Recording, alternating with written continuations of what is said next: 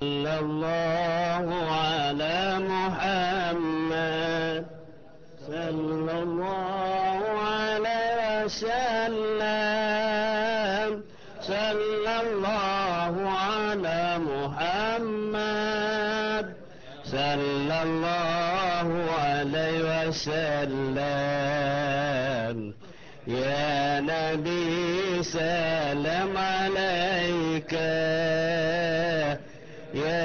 رسول سلام عليك. يا حبيبي سلام عليك. صلوات الله عليك. صلى الله على محمد. صلى الله عليه وسلم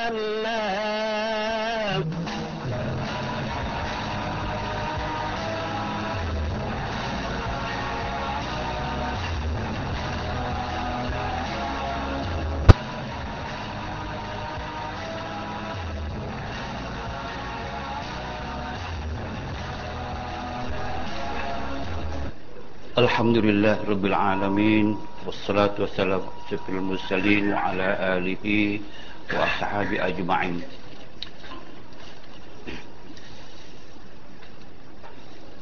Pada kuliah yang lepas Kita telah sama-sama mengikuti Pendekatan Syekh Daud Fatani Dalam menyampaikan suatu gambaran bagi perkara yang amat mustahak diketahui oleh semua individu muslim. Gambaran kewajipan sembahyang mengapa perlu sembahyang dan kenapa dia berbeza. Jauh sangat berbeza kalau kita lihat dengan salat yang kita lakukan dalam agama Islam dengan sembahyang juga dipanggil ataupun ibadat juga yang dilakukan oleh agama lain. Tanpa menyebut cara khusus. Cuba lihat agama lain dia sembahyang macam mana. Gerak geri dia macam mana perbuatan macam mana dan dalam badan dia macam mana. Kadang tengah main bola pun boleh sembahyang. Tengah skor bola tu boleh sembahyang baru sudah bergaduh yang main boxing dia boleh sembahyang. Tengah menyanyi melolak melalui dia boleh sembahyang. Nampak macam halai balai. Dalam semua agama sedangkan dalam Islam dia meletakkan sembahyang itu adalah suatu saat yang seorang hamba di berhadapan dengan Allah Tuhannya dia mempersembahkan suatu amal suatu ibadah yang dipanggilkan ibadah yang paling pokok daripada semua ibadah. Dan ibadah itulah dikatakan awwalu ma yus'alul abdu yaumal qiyamah. Ibadat yang utama dan pertama yang akan ditanyakan dia dibentangkan kepadanya di hari kiamat Sepenting itu ibadat Tentulah kita memerlukan ulasan Pendekatan Approach Kupasan Dari semua aspek. Sebab itu maka saya merasakan Saya tidak merasa teragak Ataupun jemu untuk mengulas tajuk ini Kepada kita sekalian Untuk manfaat diri saya Dan manfaat kita ke semua. Kerana inilah dia modal tanah modal yang paling besar sebagai seorang hamba. Kalau yang ini betul lain Alhamdulillah insyaAllah. Kalau ini cacat ini celah lain semua akan lingkup. Itu dikatakan tidak gambarkan katakan bahawa halaman 4 itu bagi satu dalam tujuh itu 2, 4, 6, 7, 6 maka adalah bagi semayang itu baginya rupa yang zahir yang sempurna. Macam semayang ada rupa zahir. Ada rupa dia dapat kita gambarkan. Maka iaitu syarat seperti ruhnya. Syarat sah semayang kita tak nampak macam suci pakaian, suci tempat. Kita tak nampak kesucian itu. Mereka sekarang nampak bersih. Tapi dia nak gambarkan bahawa yang rupa luarnya itu tentang rukun-rukunnya rupa luar syarat sahnya dan khusyuknya merupakan rukun dalam dia panggil ruhnya seperti ke, maka rukunnya rukun semayang seperti kepala kepada semayang itu rukun semayang dianalogikan seperti kepala kepada sembahyang. Maka kalau rukun tak sempurna ataupun tidak ada maka sembahyang tak ada kepala.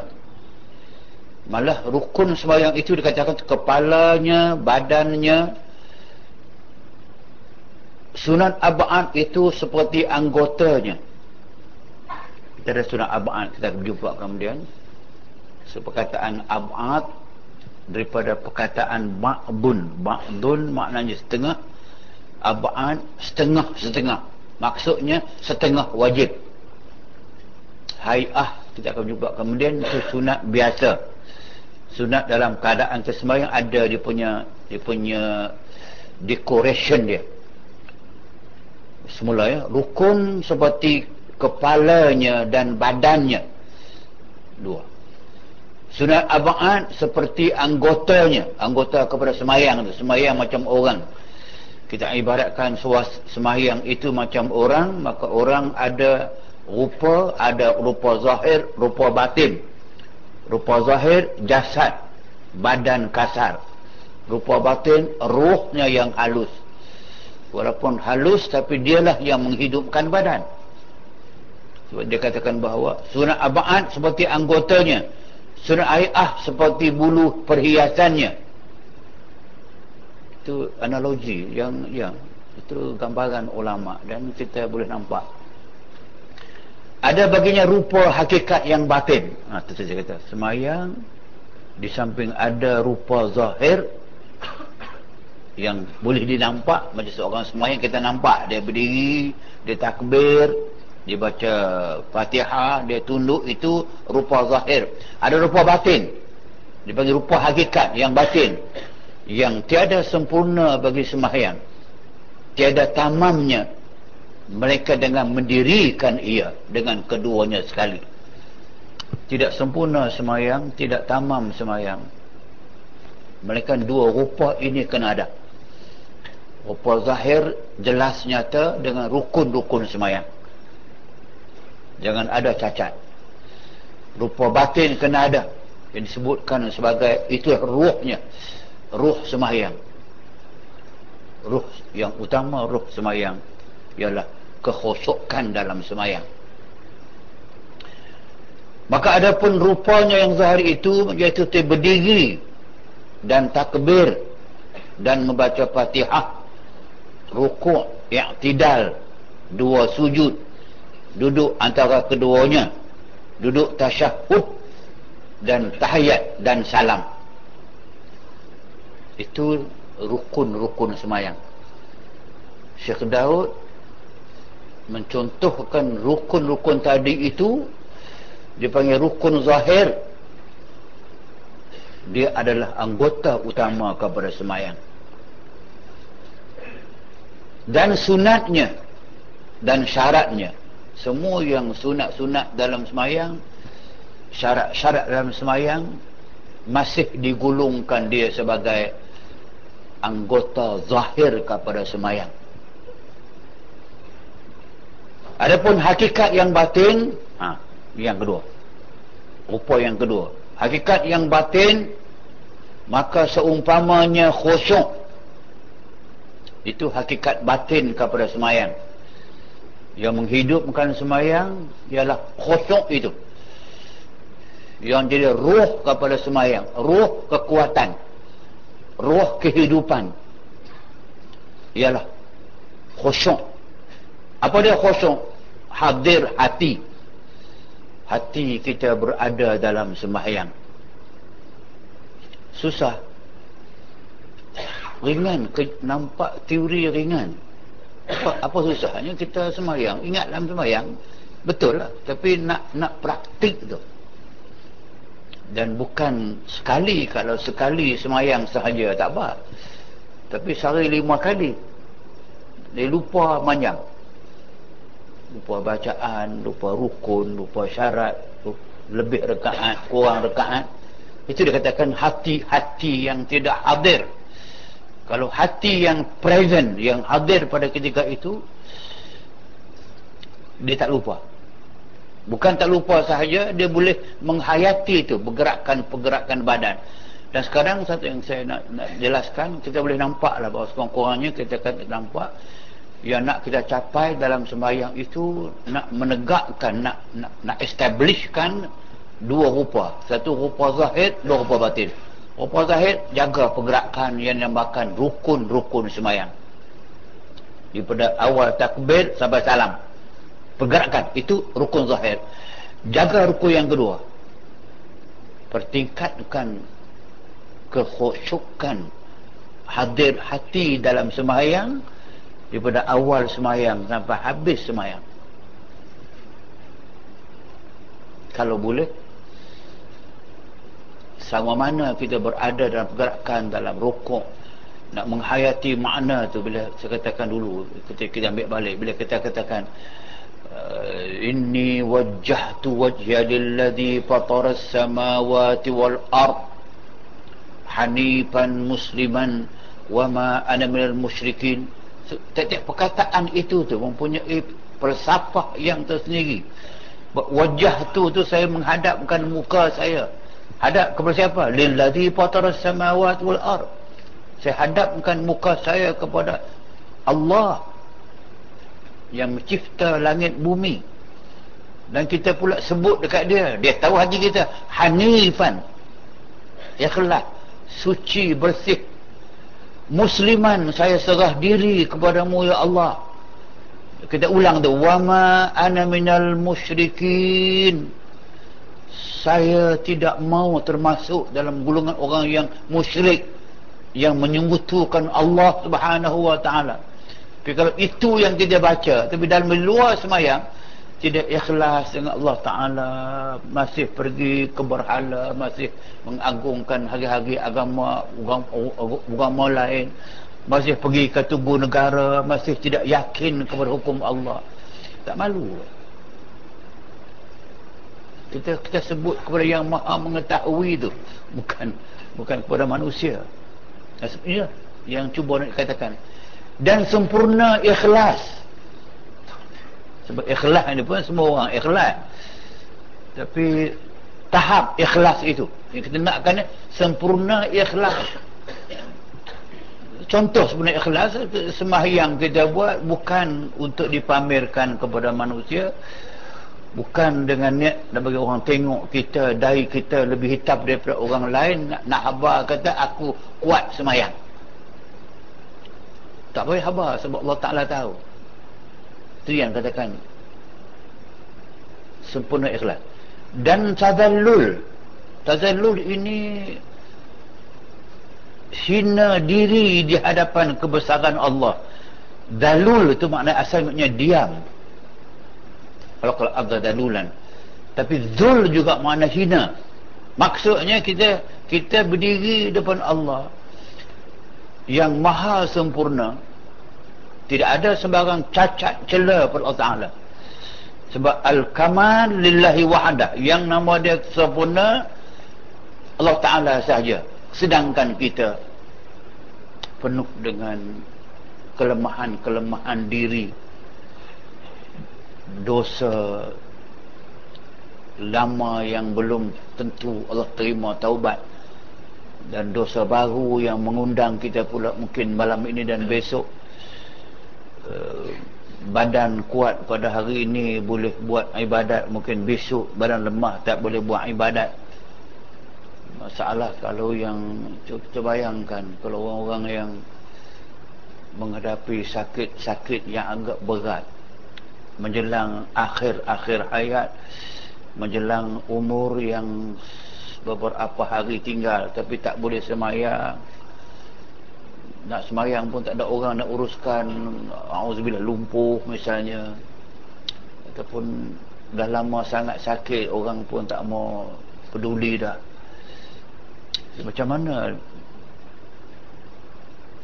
semakin nak nak menghadap Allah Subhanahu wa taala dengan dengan kitab ibadat kita semakin kosong daripada semayang. Sebab tu tadallulan ini kita kita rasa bila kita berdiri itu memanglah macam macam kita duk tengok contoh-contoh tu kan. Uh, kalau seorang yang ahli pekah katakanlah seorang ahli pekah nak cerita Imam Syafi'i bila dia dia budak. Dia hebat. Di Makkah. Maka governor Makkah Syur Imam Syafi'i pergi sambung pelajaran di Madinah dengan Imam Malik. Maka Imam uh, uh, governor Makkah pada ketika itu Syafi'i ingat eh, dia lahir tahun 150 dia wafat tahun 203 dia umur dah 53 tahun dia. Okey dia uh, governor Makkah pada ketika itu tulis surat dari Imam Syafi'i yang bawa surat ni pergi ke Madinah pergi berjumpa dengan governor dulu. Ha, jangan tu pergi dekat apa nama ni Imam Malik. Orang tak tak boleh berdiri tak boleh ketuk di Imam Malik ni. Kehebatan dia. Saya cerita macam mana tazadulan tadi nak cerita contoh. Tak apa okey. Imam Syafi'i bawa surat tu pergi jumpa dengan uh, governor Madinah. So, governor Madinah baca surat tu. Surat daripada governor Mekah tuju governor Madinah. Minta dia bawa imam bawa ketika tu nama dia Muhammad bin Idris bukan imam lagi. Budak ayah bawa budak ini serah pi serah dia mengaji dekat Imam Malik. Gabno tu kata kalaulah aku diperintah untuk pergi ke Mekah berjalan kaki buat umrah lebih senang daripada aku nak pergi jumpa Imam Malik.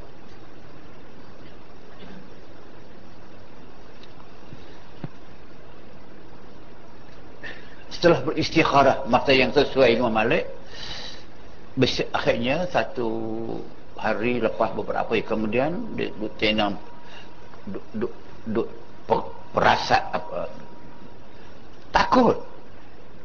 Dia governor. Akhir dibawa Muhammad bin Idris pergi jumpa dengan Imam Malik di Madinah. Lepas asar. Pergi untuk pintu bagi salam.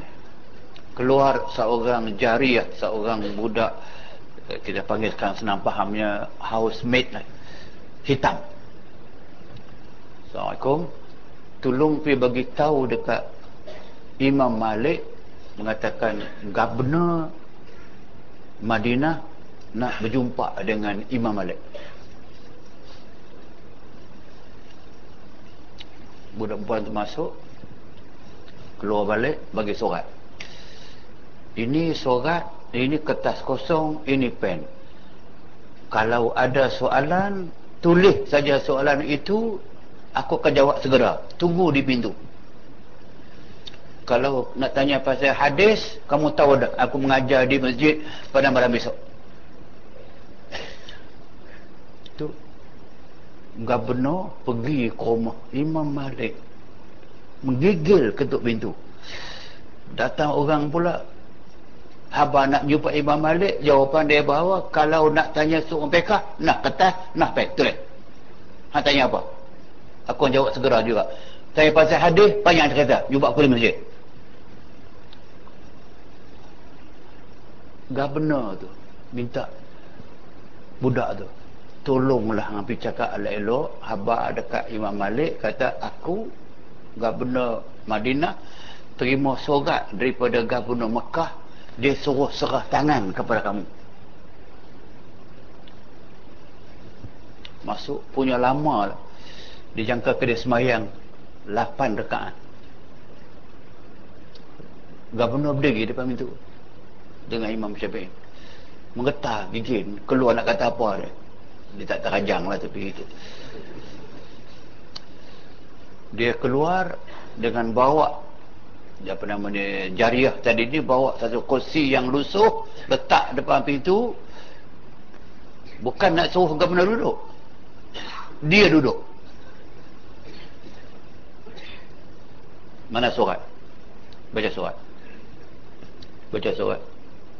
Maknanya Imam Syafi'i nak pergi mengaji dekat dia kena pakai dua gubernur satu gubernur Mekah dua gubernur Madinah jumpa dia campak surat dia kata sejak bila nak mengaji ilmu Rasulullah ini pakai dua orang gubernur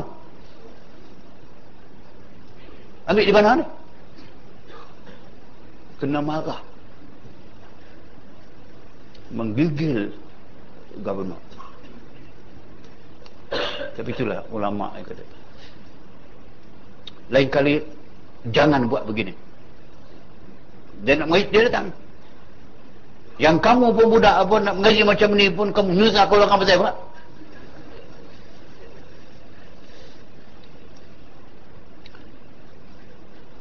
Dia suruh gubernur balik. Tinggalkan budak ini.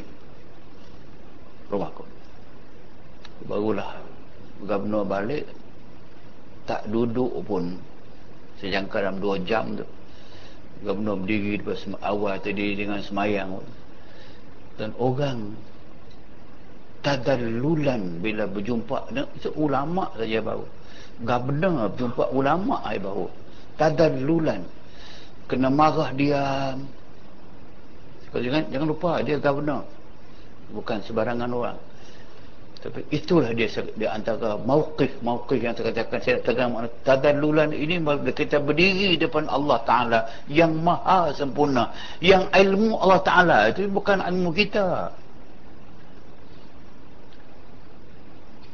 Ilmu yang dikatakan yang dikatakan bahawa laukanal bahru midadan li kalimati rabbi lanafidal bahru qabla an tanfada kalimatu rabbi kalau lautan itu nak jadikan sebagai tinta dakwah nak tuliskan kalimat-kalimat Allah ilmu-ilmu Allah.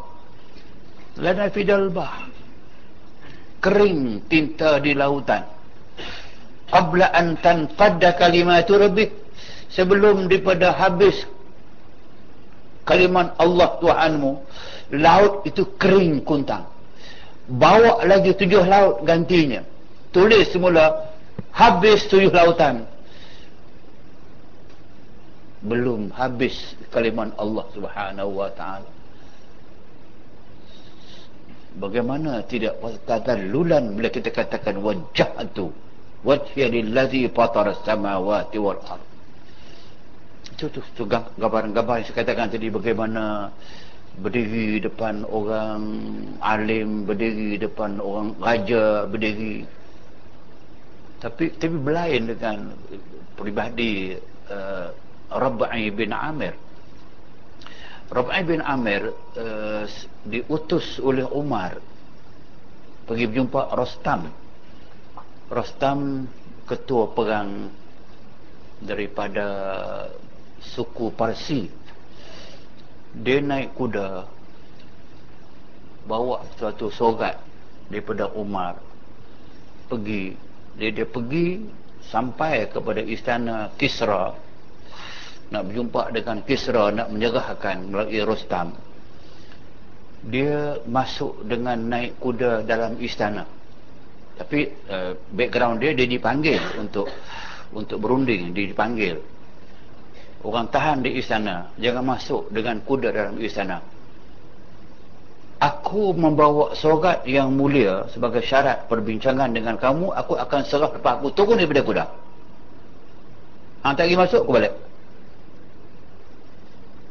Dia masuk. Kisra ada. Rostam ada.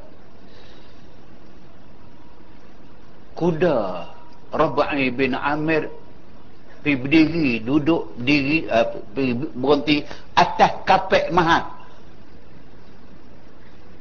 orang kata tak bolehkah bagi kuda atau bagi tak aku nak turun. Sebelum aku turun pijak kapek kamu tu kuda aku pijak dulu.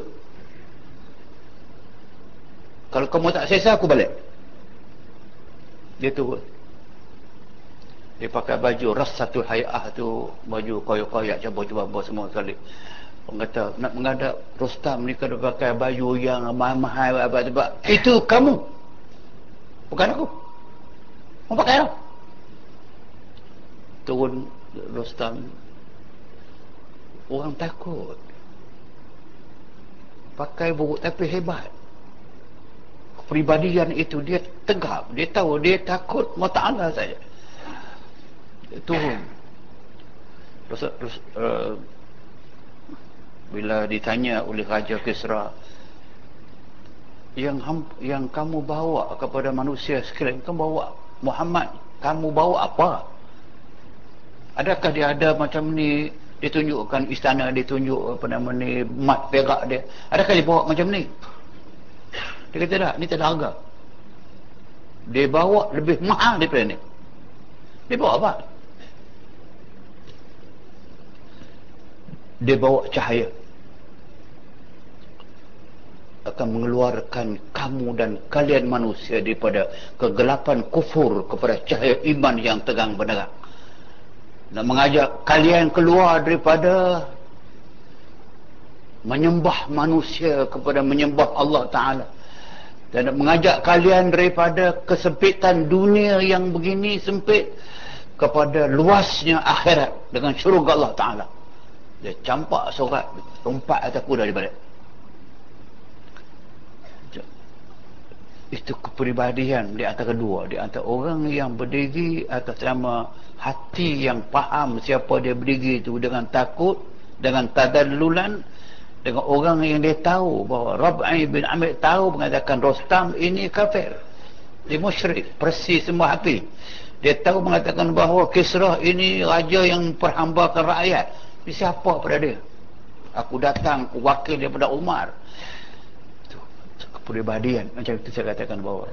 Beza tazalulan itu. Dan tapahum itu tapahum ini bukan saja berkata dia dia hina dia faham siapa diri kita. Faham siapa insan ini. Wa khuliqal insanu dha'ifa insan kesemua dijadikan dalam keadaan yang cukup lemah. Lemah sungguh kita dia tu. Kadang-kadang bila saya tengok kadang ada masa tengok discovery tu dia banyak sangat discovery. Bila tengok yang lembu beranak tu tunjuk gambar discovery tu dua minit beranak dah boleh berdiri lima minit kering bulu dah boleh lari. Tak sampai sepuluh minit dia lari kuat daripada ibu dia. Tu. Binatang tapi manusia beranak bila boleh lari? Bila boleh berdiri sendiri? Itu yang katakan wa khuliqal insanu dha'ifa physically memang kita lemah lemah sungguh. Tak larat. Binatang yang lain tu anak anak buaya boleh meletas sendiri boleh masuk air sendiri boleh berenang sendiri. Anak penyu boleh meletak keluar lubang sendiri masuk berenang sendiri boleh. Kalau anak manusia keluar sendiri boleh. Tapi betul campak dalam dalam kolam mati. Itu yang kena faham. Tafahum bagi ma'ani qiraah bagi makna makna yang kita baca daripada a'udzubillah bismillah kita faham makna. Ma'ani makna-makna qiraah yang kita baca. Dan tasbih. Macam subhan macam kita bila kita tunduk rukuk. Subhana rabbiyal a'la. Itu yang sahih. Wa bihamdih itu ada hadis. Tapi dia tidak sahih. Tapi boleh baca tidak masalah di tasbih. Subhana maha suci Allah yang maha agung wa bihamdih segala puji khas baginya sahaja. Dia yang berhak menerima pujian. Yang lain ke semua kalau boleh faham dan lainnya. Daripada segala wazifah sembahyang yang batinah kita kena tahu kena faham kewajipan-kewajipan wazifah itu Uh, sembahyang yang batinah macam kewajipan hati. Itu kewajipan batin. Apa kewajipan hati dalam sembahyang kewajipan domir dalam diri kita ni banyak istilah. Yang kurang bagi dia panggil ada yang dipanggilkan dengan dengan uh, domir ada yang dipanggilkan dengan nafs ada yang dipanggilkan dengan ruh ada yang dipanggil dengan kuwah batinah. Banyak bernama tapi semua semua itu ada peranan ada wazifah dalam sembahyang. Maka zahir sembahyang bagian badan dan anggotanya dan batin sembahyang bagian hati. Ha, tengok diulang balik point. Tapi dengan bahasa lain sembahyang bagian badan anggotanya. Bagian batin hatinya. Dan sir segala yang rahsia yang tersembunyi dalam kekuatan hati. Sir ini dikatakan bahawa memang kita nak analisa kehebatan iman seseorang. Itu sir. Kehebatan iman seseorang bila sudah iman masuk iman telah sempurna yakin segala yang dia hadapi dalam hidup ini menjadi enteng kepadanya. Sanggup mati sanggup mempertahankan kesucian Islam sanggup mati kerana agama Allah uh, sampai hilang kesayangan kepada harta boleh hilang bila datang ayat qul in kana abaukum wa abnaukum sampai akhir katakanlah kepada manusia sekiranya bapa-bapa mereka anak-anak mereka isteri-isteri mereka eh, keluarga-keluarga mereka perniagaan mereka rumah mereka dan sebagainya itu yang lebih sayang kepada mereka dari Allah dan Rasulnya maka tunggulah saat kehancurannya. So, ayat yang begitu tu turun faham? Boleh kikis perasaan sayang kepada harta tu. Datang perintah nak berinfak bila banyak sahabat yang menyerahkan ke semua harta. Antara Abu Bakar. Separuh harta. Hilang hilang rasa sayang itu. Kerana mereka lebih sayang kepada Allah Subhanahu wa taala. Dia datang jihad itu eh, sampai bukan tak sayang sampai sampai merasakan uh, hidup ini tidak seindah hidup di akhirat. Uh, bukan kita tahu mengatakan bukan ada latihan sangat. Nabi tidak melatih macam sekarang PLKN tu berlatih juga. Oleh pengambil kemboret berlatih askar tu berlatih setiap hari tu. Tak tak, tak pasal tu kena kawat nak pergi perang berlatih dia, dulu pun berlatih tengok askar-askar Jerman berlatih tapi askar Islam ni staff yang selalu tengok lah memang tidak berlatih tapi dilatihkan tadi hati tu. Dilatihkan keyakinan kepada janji Allah. Keyakinan kepada yang kita bawa ini benar. Kita bukan reka. Kita, kita menjunjung perintah Allah mati syahid masuk syurga. Yakin tu. Sebab tu yang lain semua senang. Hilang. Maka keluar. Pegang muda. Nak kumpul derma muda. Nak tugaskan seorang nak pergi jadi istiqsyaf. Nak, nak hantar orang pergi uh, mengintai uh, pergerakan musuh. Semua berbuat nak pergi. Berbuat nak pergi. Padahal tu kerja mati tu itu saya kata jadi bagaimana tu? Tu rahsia-rahsia dalaman tu. So, kekuatan yang Allah berikan kepada orang yang beriman itu sir. Rahsia.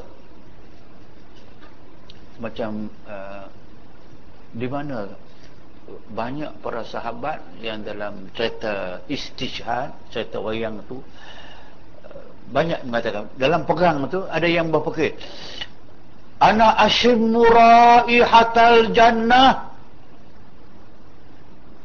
Saya terbau cium bau wanginya syurga. Sekejap saya sampai panas. Tum kena. Dia sampai ke situ.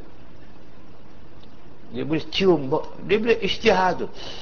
Aku tercium wangi syurga. Sejak mati sir. Macam mana macam orang yang kalau, kalau perang ketika itu kita kena ingat mengatakan bahawa dia dia berjalan di padang pasir saja pun sampai kadang sampai satu bulan. Padang pasir macam Mu'tah tu. Mu'tah tu 600 km daripada Madinah. Tabuk tabuk tabuk 600 km berjalan pada pasal nak pergi perang. Tak kisah. Boleh buat. Dan demikian itu tempat tilik hak Allah subhanahu wa ta'ala. Nak kena faham mengatakan sir ini kerja hati ini itu bahagian yang kedua tu. Dan batin sembahyang bahagian hati dan sir. Mungkin itu tempat tilik hak Allah subhanahu wa ta'ala daripada hambanya iaitu hati.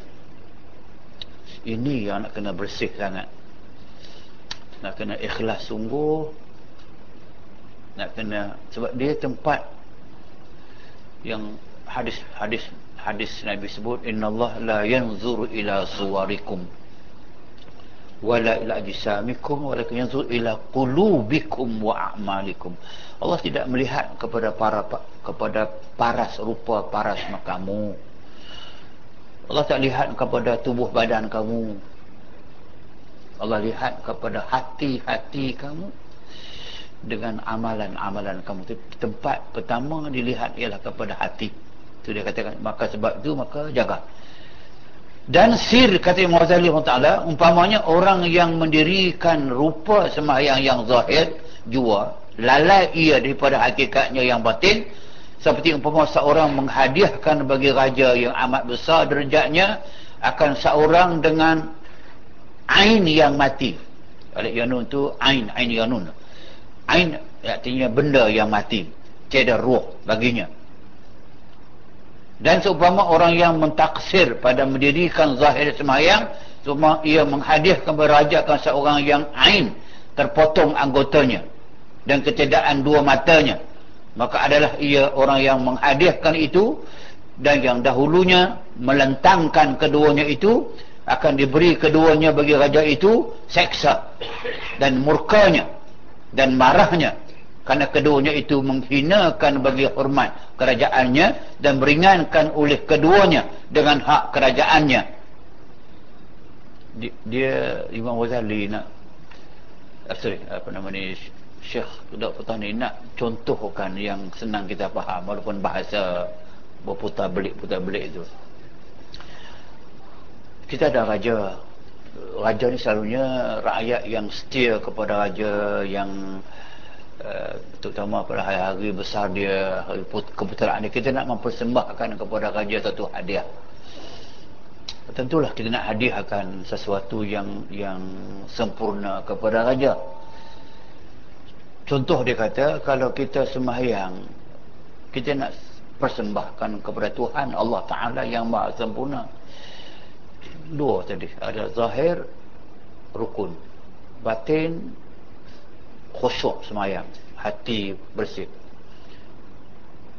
Nak sembah Allah Ta'ala. Dia banding macam kita nak sembahkan kepada raja kalau kita bawa kepada raja nak nak bagi seorang hamba kepada raja nak bagi raja itu gundik lah kata senang senang faham begitu tapi kita bawa seorang gundik yang tidak ada ruh yang mati. Bolehkah kita mempersembahkan kepada raja gundik ataupun seorang hadiah orang orang yang mati? Mati pada roh tak ada tapi anggota roh semua sempurna makna dia sembahyang yang cukup rukun zahir rukun sembahyang cukup 13 tapi hati tidak khusyuk. Macam kita sembahkan kepada Allah Subhanahu Wa Taala orang yang telah mati. Ataupun bukan saya orang itu mati saja rukun pun tidak sempurna. Rukun sembahyang apa dia? Tadi kepala mata hidung telinga badan. Kalau sembah kepada raja orang yang matanya pun tak ada mata kekeng tangan pun sebelah mati pula. Nak sembahkan kepada raja tentulah dia akan murka. Kerana itu merendahkan kerajaannya. Ataupun kebesarannya kerana bagi hadiah yang tidak ada agak mungkin senang tuan-tuan perempuan faham. Kalau kita sembahyang kepada Allah tidak sempurnalah rukun umpama orang yang telah dipotong tangan ataupun orang yang tidak ada mata nak persembahkan kepada raja. Kalau kita semayang tidak khusyuk betul hati tidak ikhlas betul kepada Allah Subhanahu Wa Taala umpama kita serahkan hadiah kepada raja yang tidak ada ruh orang yang mati. Tentulah raja marah. Sebab sebab kita sembah kepada Allah Taala lebih daripada itu. Itu message dia kerana menghinakan bagi hormat kerajaannya dan beringatkan oleh keduanya dengan hak kerajaannya. Kemudian katanya maka tilik olehmu akan diri kamu yang kamu hadiahkan sembahyang kamu kepada Tuhan. Jangan ada seperti itu. Dan takut olehmu kemudian. Maka takut bahawa engkau menghadiahkan dengan sifat ini maka mewajibkan kamu seksa. Maka hendaklah engkau ketahui akan kadar sebesar-besarnya. Yang Allah Ta'ala menghadiahkan dan menganugerah akan Tuhanmu akan segala hambanya sembahyang lima waktu. Uh, fahamnya begini Allah menghadiahkan memberi peluang memberi peluang kepada kita merupakan hadiah wajib sembahyang kepada kita itu dengan kaedah yang telah sempurna satu hadiah Allah kepada kita dia bagi appointment nak berjumpa dengan kita. Allah bagi appointment.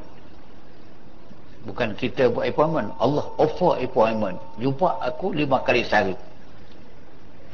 Itu dikatakan. Memanglah kalau kita dengan raja kita nak minta berjumpa memang tak boleh lah. Kalau dia yang berjumpa memanglah. Sebelum subuh saya sampai kalau raja panggil. Ini Allah yang maha agung. Mewajibkan kepada kita memperdukan kepada kita sembahyang lima waktu. Nak kita pergi menghadap dia. Tu wajah tadi. Wajah tu tu. Kita pergi menghadap dia. So kalau kita boleh hargai pertemuan itu tu makna dia. Dia menghadiahkan kepada kita bila raja hadiah kepada kita, biasa kita akan menghadiah balik. Allah Ta'ala akan hadiah kita yang boleh kita hadiah. Itu yang diibaratkan kita hadiah tu. Setelah semayang diwajibkan kita buat, kita balas balik dengan mengemukakan kepada Allah Subhanahu Wa Ta'ala sembahyang yang sempurna zahir dan sempurna batin. Kalau boleh berbuat demikian, Allah suka dan kita pun suka. Allah beri rahmat kepada kita dan kita pun dapat rahmat Allah Subhanahu wa taala. Sebab itulah maka dalam hadis Nabi menyebut ma uti 'abdun fid dunya khairan an yu'dhana lahu rak'atain yusallihima. Tiada diberi akan seorang hamba dalam dunia yang terlebih kebajikan daripada diizinkan baginya mengerjakan dua rakaat yang disembahyangkan akan keduanya. So ibadat semua ibadat kepada Allah asalnya haram. Semua jenis ibadat kepada Allah asalnya haram melainkan yang diwajibkan. Dia berlain dengan semua perkara dalam dunia ini pada asalnya dia harus melainkan dia datang hukum haram. Ibadat asal ibadat asalnya haram. Tak boleh buat. Semayang pun tak boleh buat puasa tak boleh zakat tak boleh haji tak boleh sedekah tak boleh pada mulanya melainkan sampai masa turun wahyu wajib baru dia wajib. Kalau sebelum wajib kita buat maka maknanya kita melakukan perkara yang dilarang dia berlain dengan dengan semua perkara yang lain makanan. Semua makanan asalnya adalah dia harus dimakan melainkan ada ayat ada hadis yang turun yang mengharamkan suatu binatang baru haram. Yang tidak disebutkan hukum dia itu dia katakan wasakata an asya'in rahmatan bikum ghaira nisyan fala tabhathu anha Allah mendiamkan beberapa perkara, beberapa binatang, makanan dalam hidup ini rahmatan bikum dia diam tak bagi hukum sebagai rahmat kepada kamu ghaira nisyan. Allah tidak lupa. Fala tabhasu anha. Jangan banyak soal. Dia harus. Itu kaedah. Bila mari yang nama dia ibadat asalnya haram. Jangan buat. Turun ayat baru dia boleh buat. Itu saya kata maka diwajibkan sembahyang itu satu rahmat Allah kepada manusia memberi ruang untuk kita bertemu dengan dia. Banyak benda dapat. Saya ulang balik tiada diberi akan seorang hamba dalam dunia yang terlebih kebajikan. Banyak kebajikan daripada diizinkan baginya. Jangan baca diazalkan pula diizinkan baginya pada mengerjakan dua rakaat yang disembahyangkan akan keduanya. So dua rakaat sembahyang itu sesuatu yang cukup besar kebajikan yang kita boleh buat. Itu macam yah ni, ni yang disebutkan apa guna dia sembahyang? Papiha yahsulakul khulwa terjemah saja. Maka padanya pada dua semayang dua rakaat semayang itu sunat hasillah baginya khulwah khulwah ini dia berkhulwat dengan Allah subhanahu wa ta'ala. Dia dengan Allah ta'ala sahaja. So khulwah dia bersunyi-sunyian dengan Allah ta'ala. Selalunya orang dengan yang dia kasihi dia suka bersunyi-sunyian dia nak orang jangan tengok dia dia doang sahaja. Sebab dia katakan bahawa padanya hasillah baginya khulwah apa dia khulwah ai yakni sertanya. Dia berserta dengan Allah Subhanahu wa taala. Tu saat-saat itulah dia bersama dengan Allah Subhanahu wa taala. Dan dapat asing ia dengan dia. Arti dia seorang sahaja pada ketika itu dia boleh mengasingkan diri dia dia dengan Allah taala sahaja. Tak mau ramai-ramai. Kan kan selalu gitu. Macam problem saya pula bila kita nak tolong orang macam terasa ramai-ramai tu tak ustaz saya nak minta ustaz dengan saya. Dua orang saja. Saya tu orang gila seorang masuk. Semua keluar. Keluar keluar keluar, keluar. aku dengan dia aja. Dia gila pula. Saya disuruh orang ni cari penyakit. Malam tadi saya ceramah di pokok sena kedah malam dah buat pengumuman dah. Saya berdoa untuk ubat ni. Yakinlah kita doa ramai-ramai boleh. Makbul. Lepas ini saya minta minta maaf. Lah. Minta maaf ustaz tidak boleh melayan orang-orang perseorangan dia ikut saya daripada kedah tu sampai ke perlis. Tiga kereta. Tengok. Eh kata ni ikut kita. Dah Ustaz. Ikut sampai boleh. Tak apalah sampai. Dah, saya nak saya ngusah ya. Lagi semua tak nak. Banyak cantik. Dahlah pukul 2 aku balik. kereta tunggu 3. Habis. Dia tak mau banyak orang. Seorang-seorang. Ha, ini saya bukan nak cerita saya Inilah saat-saat yang orang nak tu bangun tengah malam. Orang ke semua tidur. Dia nak dia dengan Allah Ta'ala sahaja. Itu yang dia katakan.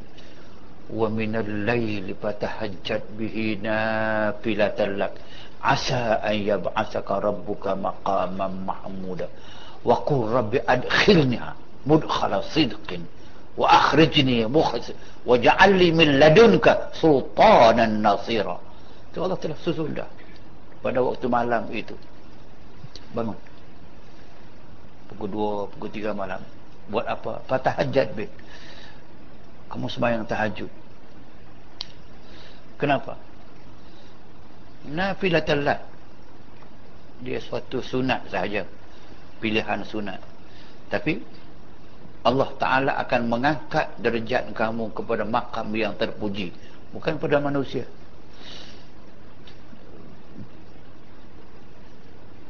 Allah puji malaikat-malaikat puji.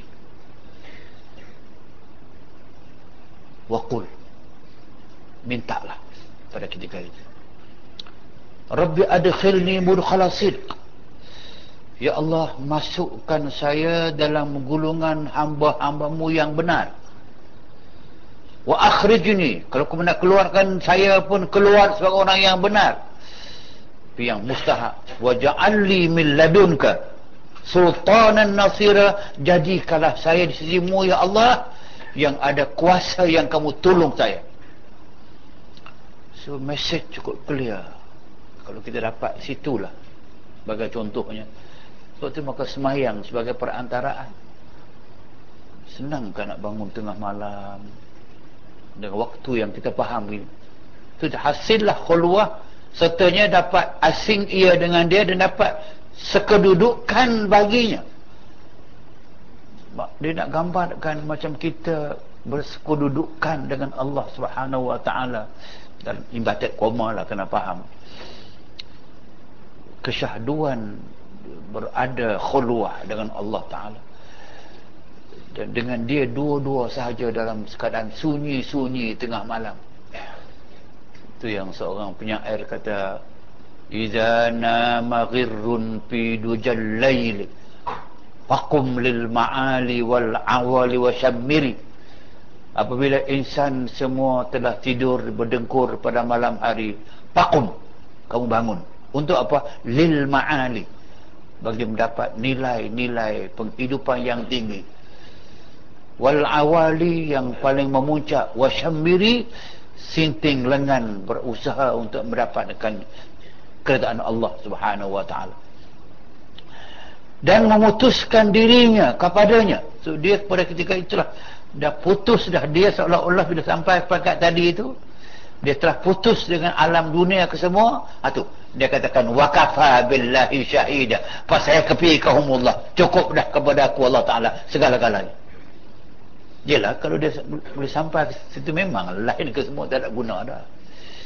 Dia telah sampai kepada zat yang maha sempurna. Jadi kita katakan fasaya kefi kahumullah Allah akan cukupkan kepada kamu segala-galanya. Itu yang dikatakan macam hadis kursi dia katakan. Ya bna Adam ati'ni aj'aluka rabbaniyan. Qul lisyai'i kun. Fayakun.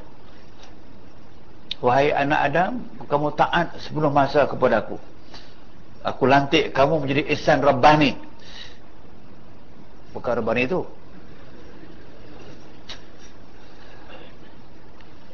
aj'aluka rabbanian aku jadi kamu insan rabbani apa dia insan rabbani taquli syaikun fayakun kamu sebut kamu nak apa? Semua dah. Semua jadi. Inilah dia nak bayang sebab saya kata orang-orang yang megang kitab. Dulu kita baca kitab Imam Ghazali Asma' Palimbangi dia ni orang-orang sufi. Macam Syekh Daud Patani ni dia terdekat Syattariyah dia orang kasyaf. Tadi saya, saya kata Imam Malik tadi tu. Imam Malik tadi bila tengok Imam Syafi'i Imam Ibu Dak ingat ni. Imam Malik tengok Imam Syafi'i kata dia habak kat governor kamu governor budak ini akan menjadi imam bukan dekat imam kepada orang Madinah saja. Imam seluruh dunia. Dengan pandangan dia budak budak ingat siapa mari bukan kamu sekadar boleh memerintah Madinah saja. Kamu tahu budak ini dia akan jadi imam bukan Madinah. Seluruh dunia. Dan betul betul. Itu dia, dia, dia melihat dengan dipanggil tirasah jadi macam ni. Macam imam uh, dengan uh, Syekh Daud menulis dengan yang pengalaman dia sebab dia bawa approach pendekatan yang saya faham.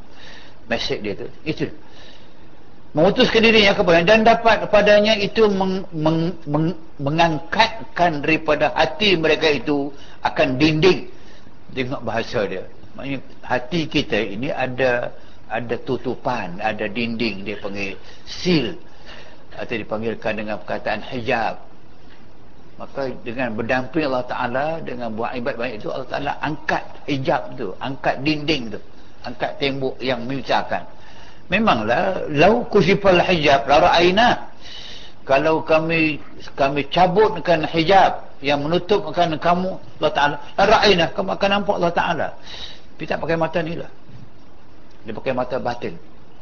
Memanglah mata batin nampak jauh. Mata mata ini saudara saya dengan saudara tuan-tuan sekalian saya nampak jelas di depan saya. Tapi yang belakang tu nampak lebih kurang aja.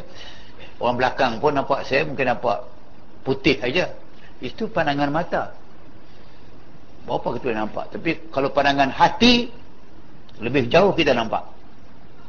Macam tadi yang Imam Imam Malik melihat Imam Syafi'i bukan dengan mata ni. Dengan mata hati dia. Nampak saya ke peringkat budak ini akan jadi imam kepada seluruh dunia. Tu nampak situ itu saya kata dinding tadi itu dan tali bara tu. Apa dia tu? Tabir. Baca tabak pula diangkat dinding dan tabir yang diantaranya antara kita Allah Ta'ala ada tabir. Memanglah sebab itu peringkat-peringkat manusia derajat-derajat manusia. Manusia macam batu juga. Macam kayu. Macam pasir. Batu ada batu yang satu lori 40 ringgit aja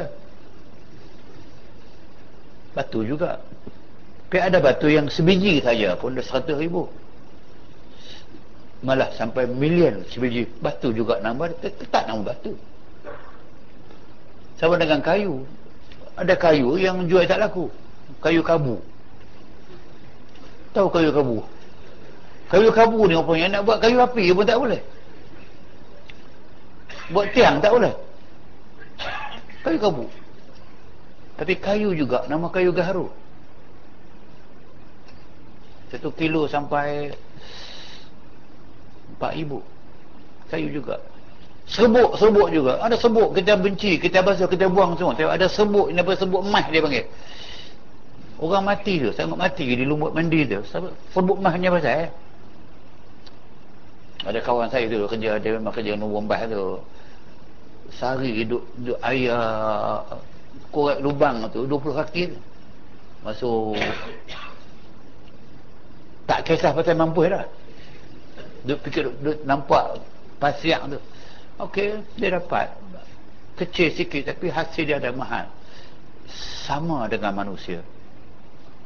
Ada orang yang nilai dia Allah Taala langsung tak ada nilai. Orang munafik itu tempat dia di kerak neraka. Innal munafiqin fi darkil asfal minan nar. Munafik mati sebab dia tahu Islam benar. Tapi dia bohong diri dia. Dia bohong orang. Dia pecenah orang dan sebagainya. Mati dia. Pidarkil aspal minanar. Bukan di bawah neraka. Dark. Kerak. Aspal yang paling bawah sekali. Di bawah neraka. Itu manusia. Nilai. Mukmin. Dalam mukmin pula tu ada yang yang mutakin. Ada yang wara. Ada yang mutawakil. Yang sampai kepada peringkat Rabbani itu. Insan. Tapi yang kesemua sekali itu yang terbaik sekali. Muhammadun sallallahu alaihi wasallam. Antaranya antara Tuhannya nyatalah padanya itu segala aqaid. Kalau sampai ke peringkat tadi itu ke peringkat dia telah dekat betul Allah Taala. Hijab dah terbuka dah. Buka. Masya-Allah. Perlahan-perlahan itu buka. Sekurang-kurangnya kalau kita boleh nampak, boleh terasakan, boleh rasa kebesaran Allah. Hatta kalau kalau kita boleh merasakan kesempurnaan nabi itu. Bila kita dengar orang caci nabi orang hina nabi ya Allah. Ihsan yang sempurna seperti Muhammad itu kamu tak dapat nampak macam Abu Jahal tidak nampak. Depan dia itu Muhammad yang berdiri. Dia tak nampak Rasulullah. Dia nampak Muhammadul Yatim. Hang anak yatim aku jaga dia tak nampak tu. Rasulullah tak nampak. Ini ini ini hijab. Kalau masih tidak sayang kepada Islam tidak nampak di mana keistimewaan Islam kepada kita. Mana kita banyak hijab. Macam kesempurnaan hukum Allah Subhanahu Wa Taala. Banyak orang tak nampak. Dia nak persoalkan. Sampai nak persoalkan? Hak poligami pun jadi masalah. Hak bagi pesaka pun jadi masalah. Benda-benda yang, yang senang sekarang kita faham tu. Dah tak? Cuma hijab tak nampak tu. Hudud dia nampak kekejaman. Dia nampak nanti dunia barat kata apa. Memang dunia barat hang tak buat mereka kata dah. Nak tunduk dia sampai bila? Inilah yang saya kata hijab ni. Hijab. Kak neraka. Inal munafiqin fi darkil asfal minan nar munafik mati sebab dia tahu Islam benar. Tapi dia berbohong diri dia dia bohong orang dia percenah orang dan sebagainya. Mati dia. Pidarkil asfal minanar bukan di bawah neraka. Dark. Kerak. Aspal yang paling bawah sekali di bawah neraka. Itu manusia. Nilai. Mukmin. Dalam mukmin pula tu ada yang yang mutakin ada yang wara ada yang mutawakil yang sampai kepada peringkat rabbani itu insan tapi yang kesemua sekali itu yang terbaik sekali Muhammadun sallallahu alaihi wasallam. Antaranya antara Tuhannya nyatalah padanya itu segala haqaiq. Ha. kalau sampai ke peringkat tadi itu ke peringkat dia telah dekat betul Allah Ta'ala. Hijab dah terbuka dah. Buka.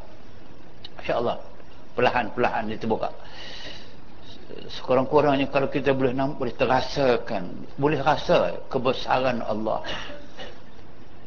Hatta kalau kalau kita boleh merasakan kesempurnaan Nabi itu. Bila kita dengar orang caci Nabi orang hina Nabi ya Allah. Insan yang sempurna seperti Muhammad itu kamu tak dapat nampak macam Abu Jahal tidak nampak depan dia itu Muhammad yang berdiri. Dia tak nampak Rasulullah. Dia nampak Muhammadul Yatim. Hang anak yatim aku jaga dia tak nampak tu Rasulullah tak nampak. Ini ini ini hijab. Kalau masih tidak sayang kepada Islam tidak nampak di mana keistimewaan Islam kepada kita. Maknanya kita banyak hijab. Macam kesempurnaan hukum Allah Subhanahu Wa Taala. Banyak orang tak nampak. Dia nak persoalkan. Saya nak persoalkan hak poligami pun jadi masalah. Hak bagi pesaka pun jadi masalah. Benda-benda yang yang senang sekarang kita faham tu. Dah tak? Cuma hijab tak nampak tu? Hudud dia nampak kekejaman. Dia nampak nanti dunia barat kata apa. Memang dunia barat hang tak buat mereka kata dah. Nak tunduk dia sampai bila? Inilah yang saya kata hijab ni. Hijab. Inilah yang saya kata hijab ni. Hijab.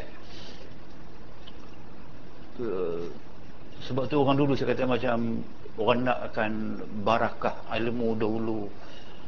Dia memang syafi'i baik Imam Malik. Imam Malik tu baca hadis. Imam Malik baca hadis tu. Tengoklah. Daripada Makkah jalan kaki pergi mengaji hadis. Majlis hadis dia tu. Imam Malik ni orang yang suara dia besar. Suara dia garuk. Tapi didengari hanya oleh tak sampai 10% daripada orang yang datang dengar hadis dia. Tapi pengunjung-pengunjung untuk dengar dia baca hadis itu tiap-tiap malam bertambah. Lautan manusia. Tabari mengajar dikatakan 100 ribu orang datang mendengar. Tak pakai PA system.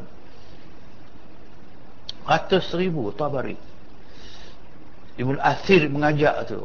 Lautan manusia. Tapi kesemua bila datang duduk semua wakur wakar. Tak bising diam. Tak dengar tak apa angkat kepala nak tahu surah dah lagi. Tak kita buat begitu juga.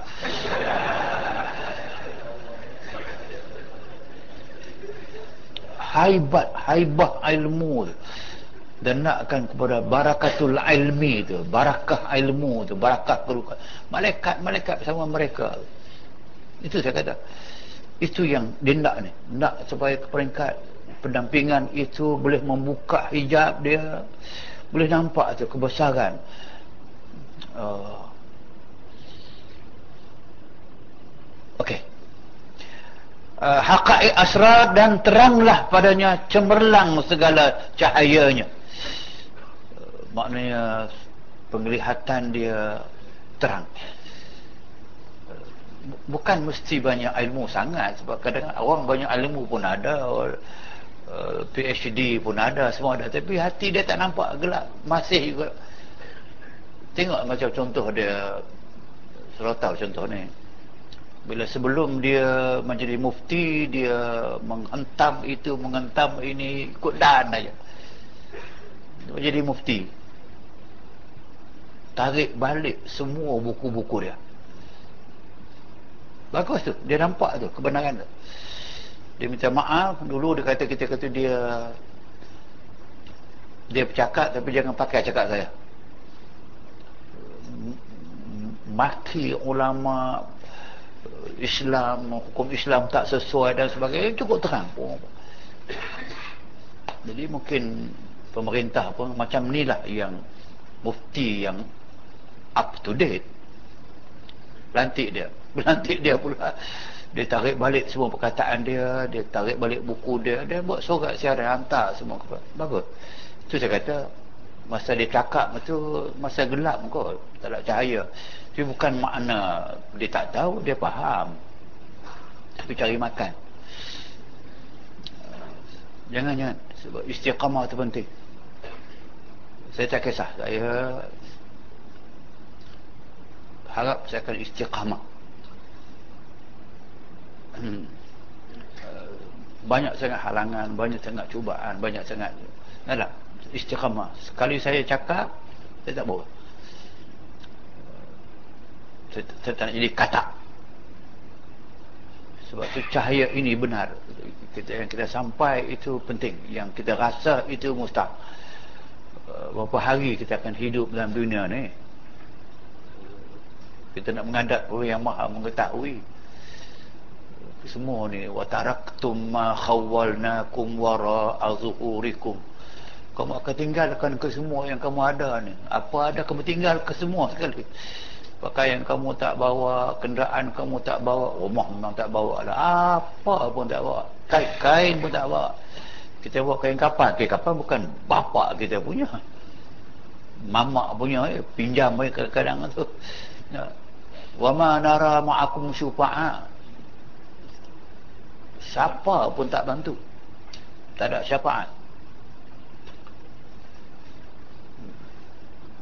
ketika itu anta wa rabbuka.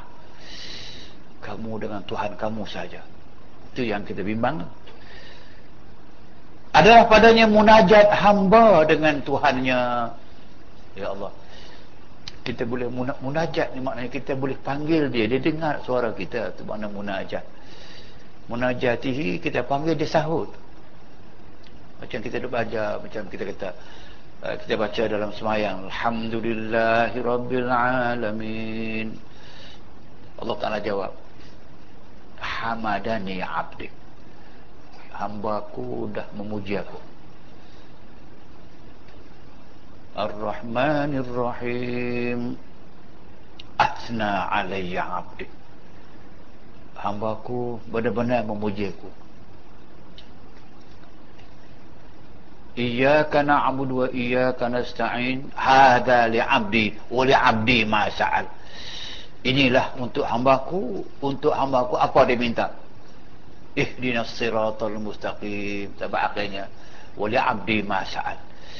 Apa yang hambaku minta aku tunaikan lambat atau cepat. So itu hmm munajat hamba dengan Tuhannya yang jernih hatinya. Jinra nunha jernih. Bacalah macam mana pun jenuh pun boleh. Jenuh pun boleh. Jernih hatinya hati yang jernih hati yang yang clear yang terus boleh boleh berhubung dengan Allah Tuhannya. Dan sirnya tadi rahsia kekuatan hati tadi tu. Dan ialah perhubungan antara hamba dengan Tuhannya.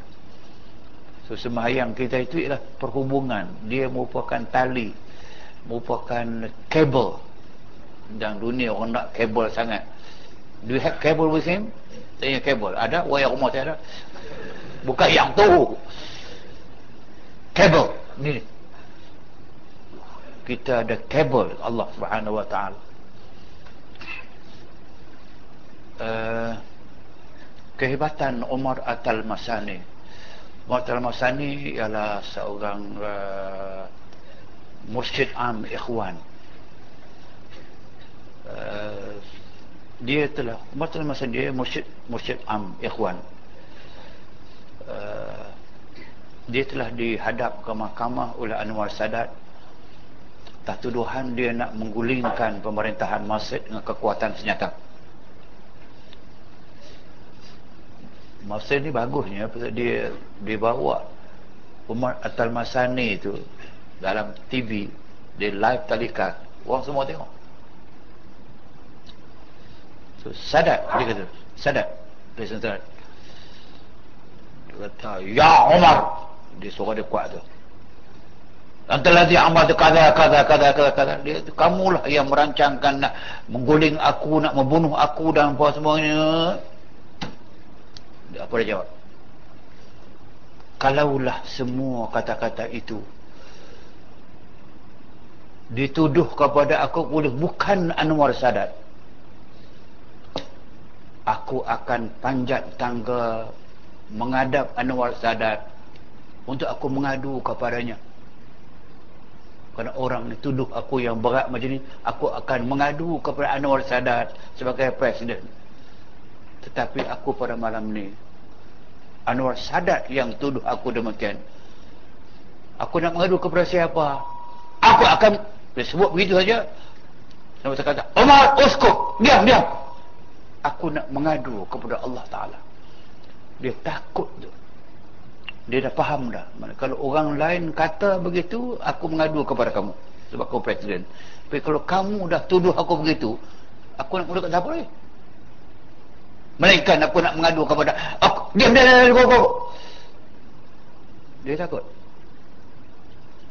Sungguh. Dia mengadu berapa hari kepada tu. Jalan kebetulan dia kena apa yang kena. Tapi maknanya ulama seperti Umar Al-Talmasani itu dia bercakap dengan hati dia ini tuduhan palsu aku bersumpah demi Allah aku tak buat kerja tu. Aku pendakwa aku mengajak manusia ke kebenaran. Ha, tengok sekarang baru nampak pengaruh dia di masa mengebat inilah perhubungan antara hamba dan Tuhannya Azza wa Jalla kata Muhammad bin Ali Tirmizi radhiyallahu an bermula sembahyang itu imaduddin. Sembahyang tiang agama dia hadis. Tapi yang yang cantiknya hadis yes. Tapi analogi itu analog, yang diberi itu yang yang saya sebut ni Nabi hidup di suatu daerah pembangunan ataupun tamadun. Rumah-rumah yang tak pakai tiang. Rumah harap bukan pakai tiang dia pakai ambil batu bata bat, eh, apa nama tanah tu dia buat macam bata dia pakai tak begitu. Ya, mana ada tiang macam kita pakai hari ni puting lepas tu konkrit lepas tu pakai besi 12Y 20Y ikat dan sebagainya. Dah. Zaman tu zaman yang rumah tak pakai tiang. Dan tiang hampir tak diketahui. Ketika itu bagaimana dia boleh menyebut as-salatu imaduddin. Sembahyang itu tiang kepada agama. Kita senang boleh tengok tiang depan kita ada. Rumah kampung kita pakai tiang. Tiang tu hancur hancur lah tahu dah? Tapi dia menggambarkan tu tiang tu. Rumah satu binaan. Ada bergantung dengan tiang. Kalau tuak kuat tiang itu rumah kuat. Tiang tidak kuat melakukan puting dia kuat puting yang kuat dan sebagainya cukup dengan struktur yang ada dia kokoh Tapi dia boleh bayang tu as-salatu imaduddin, semayang tiang kepada agama. Agama ada tiang. Kekuatan agama berkaitan dengan tiang itulah. Apa dia antaranya semayang. Kalau hamba, kalau umat Islam dah tak semayang, kalau rakyat tak semayang, tak apa. Kalau pemimpin tak semayang.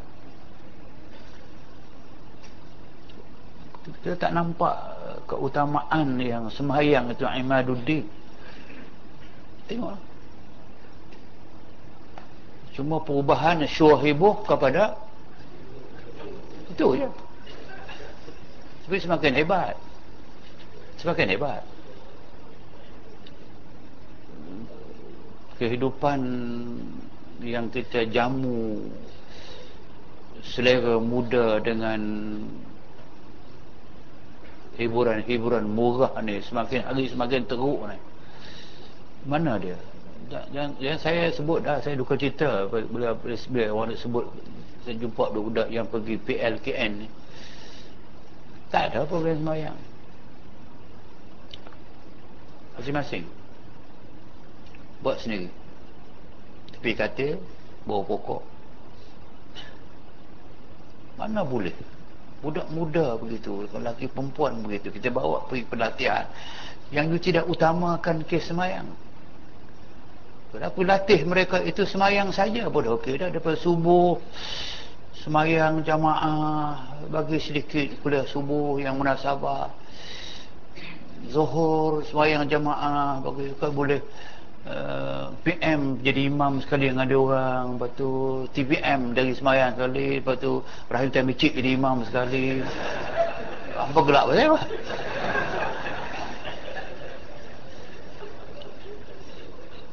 Dah, dah, dah, latihan tu latihan rohani tu. Sebab kita balik ke sini sebab kalau macam mana? Kalau generasi muda yang macam ni daripada awal pun loose tiang tak ada. Dia bina rumah ke apa nak bina tamadun atau apa ni? Generasi yang besar sekarang ni nak bina kehidupan mereka atau apa? Islam merubah. Sebab saya tak heran bila Mufti Perak menyebut tu 250 ribu orang murtad. Tu Mufti. Ni kita tahu dah ni. Tiang dah runtuh. Apa kena tak, tak, tak nampak? Daripada berapa juta pelajar yang di sekolah sekarang ini. Yang sekolah petang tu. Cuba bayangkan dia masuk sebelum zuhur. Dia berada dalam kelas sampai habis waktu zuhur. Masuk waktu asar sampai habis waktu asar belum sampai rumah. Bila mereka mendirikan solat? Ni apa nak jadi ni hatta dalam dalam IPTS IPTA IPTS kompleks uh, pengajian. Mereka utamakan bilik kuliah daripada bilik semayang. Tak ada bilik semayang. Bilik kuliah utamakan. Atas IPTA sendiri pun ada surau. Jauh kemudahan tidak ada dan uh, program dibuat ketat sangat tak tak ruang maknanya di priority kita bukan ini bukan Dah kita dah belajar ni Imaduddin dia dia tiang kepada agama. Kalau tiang itu dah tidak ada, orang harap tak apa, orang harap tak apa dia kukuh sebab dia tidak ada hujan. Hujan sekali. Habis. Habis. Inilah. Saya kata bila ulama menekankan Sembahyang itu tiang agama dan ialah yang pertama yang diperdukan dia Allah Ta'ala atas segala muslimin itu sembahyang. Itu. Kewajipan pertama yang diwajibkan Islam di Madinah, Islam di Mekah berapa lama. Selain daripada iman, tauhid, iman, tauhid, iman, iman itu datang. Yang pertama diwajib kalau pada Isra' Mi'raj itu, dia berada dengan sembahyang. Itu dimaksudkan ialah yang pertama yang diperdukan dia Allah Ta'ala atas segala muslimi itu sembahyang bermula sembahyang itu berhadap Allah Ta'ala atas segala hambanya supaya berhadap segala hamba itu kepadanya ha, tengok dia ulang balik dia bagi saya sebut tadi ya. Maknanya dah sebut semayang itu Allah mengadap hamba dia. Bukan dalam suatu bentuk fizikal yang kita faham. Bahawa Allah itu wahwa ma'akum aynama kuntum. Allah ada sama kamu di mana apa kamu berada? Dia ada. Dia dia dia perlu semayang itu dia bersedia Allah Ta'ala sentiasa berada keadaan dia berhadap dengan kamu. Disebutkan dia berhadap dengan kamu. Segala hamba supaya berhadap segala hamba itu kepadanya. Dalam rupa kehambaannya dengan keadaan tadallulan. Supaya hamba menghadap Allah Ta'ala sebab tu dia katakan fa aynama tuwallu fasamma wajhullah di mana pun kamu mengarahkan dalam semayang itu. Fasamma maka disitulah wajh Allah zat Allah Subhanahu wa taala. Tazallulan yakni merendahkan dirinya. Dan tasliman menyerahkan dirinya. Yang saya sebut dulu saya katakan bila kita kata Allahu Akbar tangan kita angkat macam orang yang sedang surrender kita ulang balik poin tu orang yang menyerah diri dia mengangkat tangan. Tengok semalam apabila uh, tentera rejim Israel mengebom memusnahkan satu daripada penjaga Palestin. Dikeluarkan orang-orang tu dalam keadaan pakai spender kesemuanya tangan angkat kita terbayang. Angkat surrender kami tak melawan. Kami serah diri. Sebab kita ada sign tu bila kita berdiri kita angkat tangan tu tu. Tazallulan kita merendah diri tasliman kita serah diri kepada Allah Tuhan. Serah diri maknanya tidak melawan tidak ada langsung rasa syak tak puas hati kepada semayang kenapa lah macam ni? Ada seorang tanya saya ustaz kenapa lah tak ada suruh kita semayang atau kena ambil semayang dulu? Saya yang susah ambil semayang ni lah. Tak bolehkah semayang macam Kristian? Tidak payah ambil semayang. Astagfirullahaladzim Nak mudah semayang Betul tu? Kan kita senang dia kata. Dia banyak hujah kat saya. Kan macam kita bangun pagi tidur Kata ni bangun saya ambil semayang Pagi hari cuti pula Kan kalau boleh semayang tu Kita bangun tidur Allah Akbar semayang tu Tidak balik.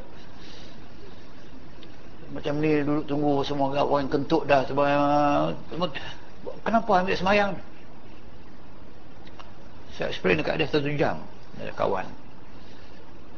Tapi Alhamdulillah akhir boleh tahu. Bila kata kita tidak bergantung yang nama dia basuh muka tu untuk cuci luar saja.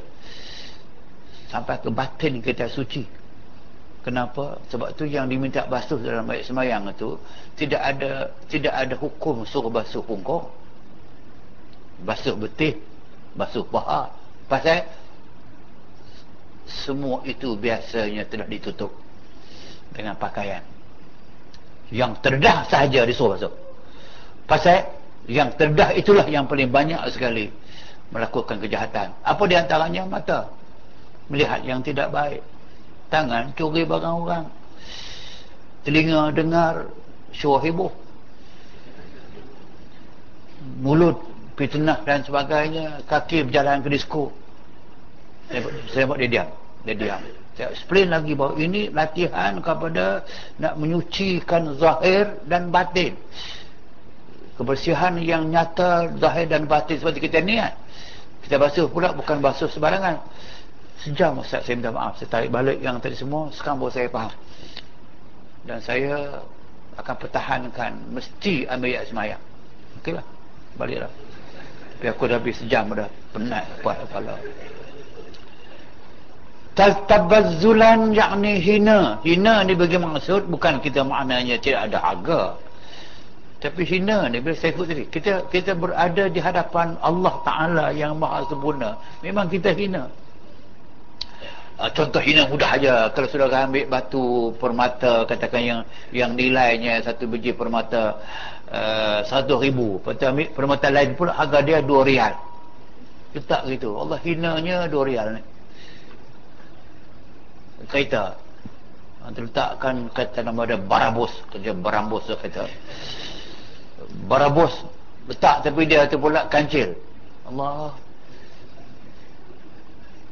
kereta yang harga dia 35 ribu letak dia barabos berapa murah semalam kata Siti Nur Hariza sampai rumah saya dia berapa murah ya 900 ribu Okey, itu, itu yang saya nak terangkan. Be, be, hmm. Siti Nur Haliza pula kacau saya. Sian kawan tu. Keadaan tadallulan merendahkan diri, tasliman menyerah diri, tabadzulan hina, takhaddu'an, yakni dengan khudu' takhasyu'an dengan khusyuk taraghuban yakni gemar dan suka tamallukan dengan rindu dendam itu istilah-istilah yang dipakai dalam dalam konteks. Bila kita berdiri di depan Allah Subhanahu wa taala semayang itu boleh boleh mengandungi semua ni. Daripada kita merasa rendah diri tadi dan bacaan dia tadalulan ya. Tak berbaris kan baca lingkup pula nanti tadalulan tasliman. Tabadzulan. Tadi dulu tabadzulan. Takhadduan takhasyuan taraghuban tamallukan. Tamalluk itu maknanya dengan rasa lepas satu sembahyang nak tunggu sembahyang lain pula. Uh, lepas uh, uh, waktu ini nak tunggu waktu lain pula. Lepas berjaya bangun untuk buat tahajud pada malam ini nak buat malam esok pula. Tunggu malam esok tu tu tamaluk rindu rindu yang I miss you. I miss you tu. Tu yang lain. Tapi ini kita kita miss uh, beberapa ketika yang kita rasa berjauhan dengan Allah subhanahu wa ta'ala. Rasa macam jauh. Bila kita masuk balik dalam semayang masuk sampai balik rasa tu tamallukan. Terubat rindu. Maka wukuf itu. Ha, ini kita berarti kita akan masuk kepada beberapa ulasan yang akan menyentuh masalah rukun-rukun semayang pada waktu yang akan datang. Kesimpulan pada malam ini kita mengulas dia uh, saya saya tidak nak mengulas uh, perkataan-perkataan nak faham saja yang saya rasakan saya kena mengulas yang agak lebih luas daripada itu tapi yang pentingnya yang apa akan yang mudah saudara-saudari pahami bahawa semayang ini dia ibarat seperti mana makhluk yang hidup. Pada makhluk yang hidup dia ada jasad dia panggil mahiyah dia ada masadah hakikat dia. Maka jual antara dua. Maka nama sembahyang juga tapi dia makhluk. Dia benda yang hidup yang boleh masuk boleh bergerak. Maka dia ada badan dia dia ada roh dia. Yang badan dia adalah rukun sembahyang yang roh dia kehosokkan kita Allah Subhanahu Wa Taala. Buat yang sempurna zahir sempurna batin. Kalau sempurna zahir saja tak sempurna batin. Rukun sempurna tapi hati tidak kosong. Dia macam matilah sembahyang tu. Dia boleh buat tapi tak ada roh roh itu penting. Tapi kalau roh saja ada, khusyuk saja ada, tapi rukun sembahyang tak jaga pula, dia rohnya ada, tapi badan dia cacat, badan dia celah. Tak ada tangan, tak ada mata, maka nak sempurna macam mana? Maka kesempurnaan salah dikatakan bahawa biarlah yang luar itu sempurna, rukun sempurna, dan yang batin sempurna, khusyuk sempurna dan sebagai hati. Kalau itu maka dikatakan bahawa inilah kita yang kita sembahkan kepada Allah Subhanahu Wa Taala sebagai satu persembahan hamba dan semua yang juga dia mempunyai tingkatan-tingkatan yang boleh kita capai atau kosong pun ada tingkat-tingkat yang boleh kita capai. Bukan ke semua sama. Macam saya cerita kata macam sampai ada ada sahabat Nabi yang semayang sampai kepada ular. Ular yang jatuh daripada rumah harapkan dia punya bumbu-bumbu yang tak sempurna tu. Ular yang meliti yang jenis ular padang pasir tu boleh jatuh atas kepala orang yang semayang. Boleh turun kot si ular tu. Dia elok semayang lepas habis semayang orang tanya tadi tak takut ular dia ular mana? Yang jatuh tadi tu. Bila? Dia tak tahu pun ular yang bisa jatuh atas kepala dia itu ha, itu satu, satu peringkat. Malah peringkat yang dipanggilkan dengan peringkat orang situ dia antara falsafahnya bahawa dia, orang yang masuk semayang itu ada Allah Ta'ala anugerahkan. Dia telah terputus dengan alam nyata dia putus. Dia sedar balik. Bila dia balik semula ke alam nyata bila bila sampai kepada itu akhir kepada tahiyat dia bagi salam. Salam itu salam kepada makhluk yang dihadap kiri kanan. Dia balik semula kepada alam bila balik semula ke alam ini tadi dia telah berputus daripada alam ini. Itulah yang falsafah di antara lepas kita semayang macam orang Arab tu dia salam kepada kita balik.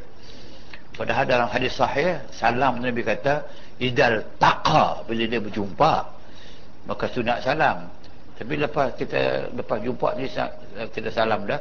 Bila semayang pula bila kita nak balik salam pula. Salam pasal apa? Kita belum berpisah dah ada jawapan. Kita dah tadi semayang tu kita dah keluar daripada alam ni. Berbuat bila walaupun tak keluar pun. Okey, itu itu falsafah dah. So maka yang nak kita capai ni nak capai sampai ke peringkat ke boleh kita tadallulan tadi.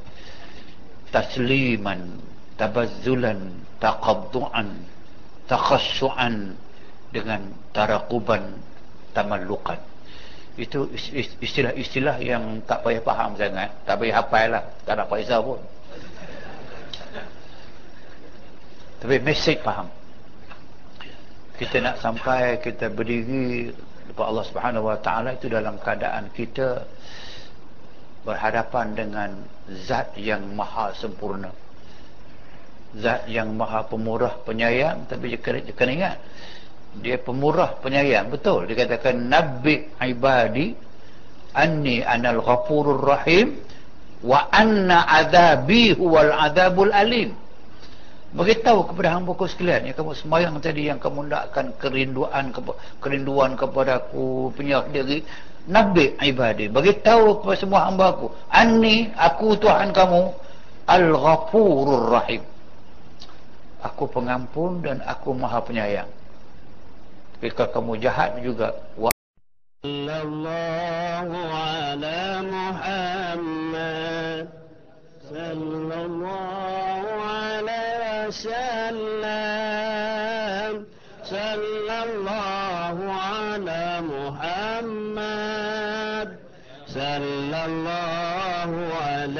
wasallam يا نبي سلام عليك. يا رسول سلام عليك. يا حبيبي سلام عليك. صلوات صلى الله على محمد. صلى الله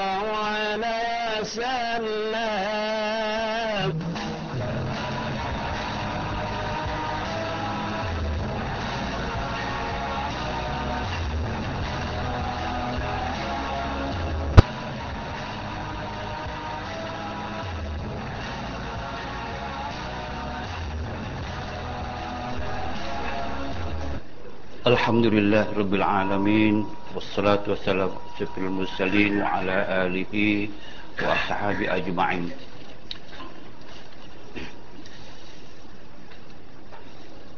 Pada kuliah yang lepas Kita telah sama-sama mengikuti Pendekatan Syekh Daud Fatani Dalam menyampaikan suatu gambaran bagi perkara yang amat mustahak diketahui oleh semua individu muslim. Gambaran kewajipan semahyang mengapa perlu semahyang dan kenapa dia berbeza. Jauh sangat berbeza kalau kita lihat dengan salat yang kita lakukan dalam agama Islam dengan sembahyang juga dipanggil ataupun ibadat juga yang dilakukan oleh agama lain. Tanpa menyebut cara khusus. Cuba lihat agama lain dia sembahyang macam mana. Gerak geri dia macam mana perbuatan macam mana dan dalam badan dia macam mana. Kadang tengah main bola pun boleh semayang tengah skor bola tu boleh semayang baru sudah bergaduh dia main boxing dia boleh semayang tengah menyanyi melolak melalui dia boleh semayang nampak macam halai balai. Dalam semua agama sedangkan dalam Islam dia meletakkan sembahyang itu adalah suatu saat yang seorang hamba di berhadapan dengan Allah Tuhannya dia mempersembahkan suatu amal suatu ibadah yang dipanggilkan ibadah yang paling pokok daripada semua ibadah dan ibadah itulah dikatakan awwalu ma yus'alul 'abdu yaumal qiyamah. Ibadat yang utama dan pertama yang akan ditanyakan dia, dibentangkan kepadanya di hari kiamat. Sepenting itu ibadat, tentulah kita memerlukan ulasan, pendekatan, approach, kupasan dari semua aspek. Sebab itu maka saya merasakan saya tidak merasa teragak ataupun jemu untuk mengulas tajuk ini kepada kita sekalian untuk manfaat diri saya dan manfaat kita ke semua kerana inilah dia modal tanah modal yang paling besar sebagai seorang hamba. Kalau yang ini betul lain Alhamdulillah insyaAllah. Kalau ini cacat ini celah lain semua akan lingkup. Itu dikatakan tidak gambarkan katakan bahawa halaman 4 itu bagi satu dalam tujuh itu dua empat enam enam. Maka adalah bagi semayang itu baginya rupa yang zahir yang sempurna. Macam semayang ada rupa zahir. Ada rupa dia dapat kita gambarkan. Maka iaitu syarat seperti ruhnya. Syarat sah semayang kita tak nampak macam suci pakaian suci tempat. Kita tak nampak kesucian itu. Mereka sekarang nampak bersih. Tapi dia nak gambarkan bahawa yang rupa luarnya itu tentang rukun-rukunnya rupa luar syarat sahnya dan khusyuknya merupakan rukun dalam. Dia punya ruhnya. Seperti ke, maka rukunnya rukun semayang seperti kepala kepada semayang itu. Rukun semayang dianalogikan seperti kepala kepada sembahyang. Maka kalau rukun tak sempurna ataupun tidak ada maka semayang tak ada kepala. Malah rukun sembahyang itu dikatakan kepalanya badannya. Sunat abad itu seperti anggotanya. Kita ada surah Ab'ad kita jumpa kemudian.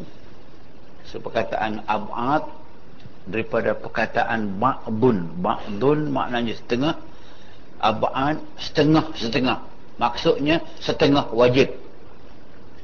Hay'ah kita akan jumpa kemudian itu sunat biasa. Sunat dalam keadaan kesembahyang ada dia punya dia punya decoration dia. Semula ya rukun seperti kepalanya dan badannya. Dua sunat abad seperti anggotanya. Anggota kepada semayang itu semayang macam orang. Kita ibaratkan semayang itu macam orang maka orang ada rupa ada rupa zahir rupa batin. Rupa zahir jasad. Badan kasar. Rupa batin ruhnya yang halus. Walaupun halus tapi dialah yang menghidupkan badan. Sebab dia katakan bahawa sunat abad seperti anggotanya sunat ayah seperti bulu perhiasannya. Itu analogi yang yang itu gambaran ulama dan kita boleh nampak. Ada baginya rupa hakikat yang batin. Ha, itu saja kata. Semayang di samping ada rupa zahir yang boleh dinampak. Macam seorang semayang kita nampak. Dia berdiri dia takbir dia baca fatihah dia tunduk itu rupa zahir ada rupa batin. Dipanggil rupa hakikat yang batin. Yang tiada sempurna bagi semayang tiada tamamnya. Mereka dengan mendirikan ia dengan keduanya sekali. Tidak sempurna semayang tidak tamam semayang mereka dua rupa ini kena ada. Rupa zahir jelas nyata dengan rukun-rukun semayang jangan ada cacat rupa batin kena ada. Yang disebutkan sebagai itu ruhnya. Ruh semayang. Ruh yang utama ruh semayang ialah kekhusukan dalam semayang. Maka ada pun rupanya yang zahir itu iaitu berdiri dan takbir dan membaca fatihah rukuk i'tidal dua sujud duduk antara keduanya duduk tasyahud dan tahiyat dan salam. Itu rukun-rukun semayang. Syekh Daud mencontohkan rukun-rukun tadi itu dipanggil rukun zahir. Dia adalah anggota utama kepada semayang. Dan sunatnya dan syaratnya semua yang sunat-sunat dalam semayang syarat-syarat dalam semayang masih digulungkan dia sebagai anggota zahir kepada semayang. Adapun hakikat yang batin ha, yang kedua. Rupa yang kedua. Hakikat yang batin maka seumpamanya khusyuk. Itu hakikat batin kepada semayang yang menghidupkan semayang ialah khusyuk itu. Yang jadi ruh kepada semayang. Ruh kekuatan. Ruh kehidupan. Ialah khusyuk. Apa dia khusyuk? Hadir hati. Hati kita berada dalam sembahyang susah. Ringan. Nampak teori ringan apa, apa susahnya kita sembahyang ingat dalam sembahyang betul lah. Tapi nak nak praktik tu. Dan bukan sekali kalau sekali semayang sahaja tak apa. Tapi sehari lima kali dia lupa panjang lupa bacaan lupa rukun lupa syarat lebih rekaat kurang rekaat.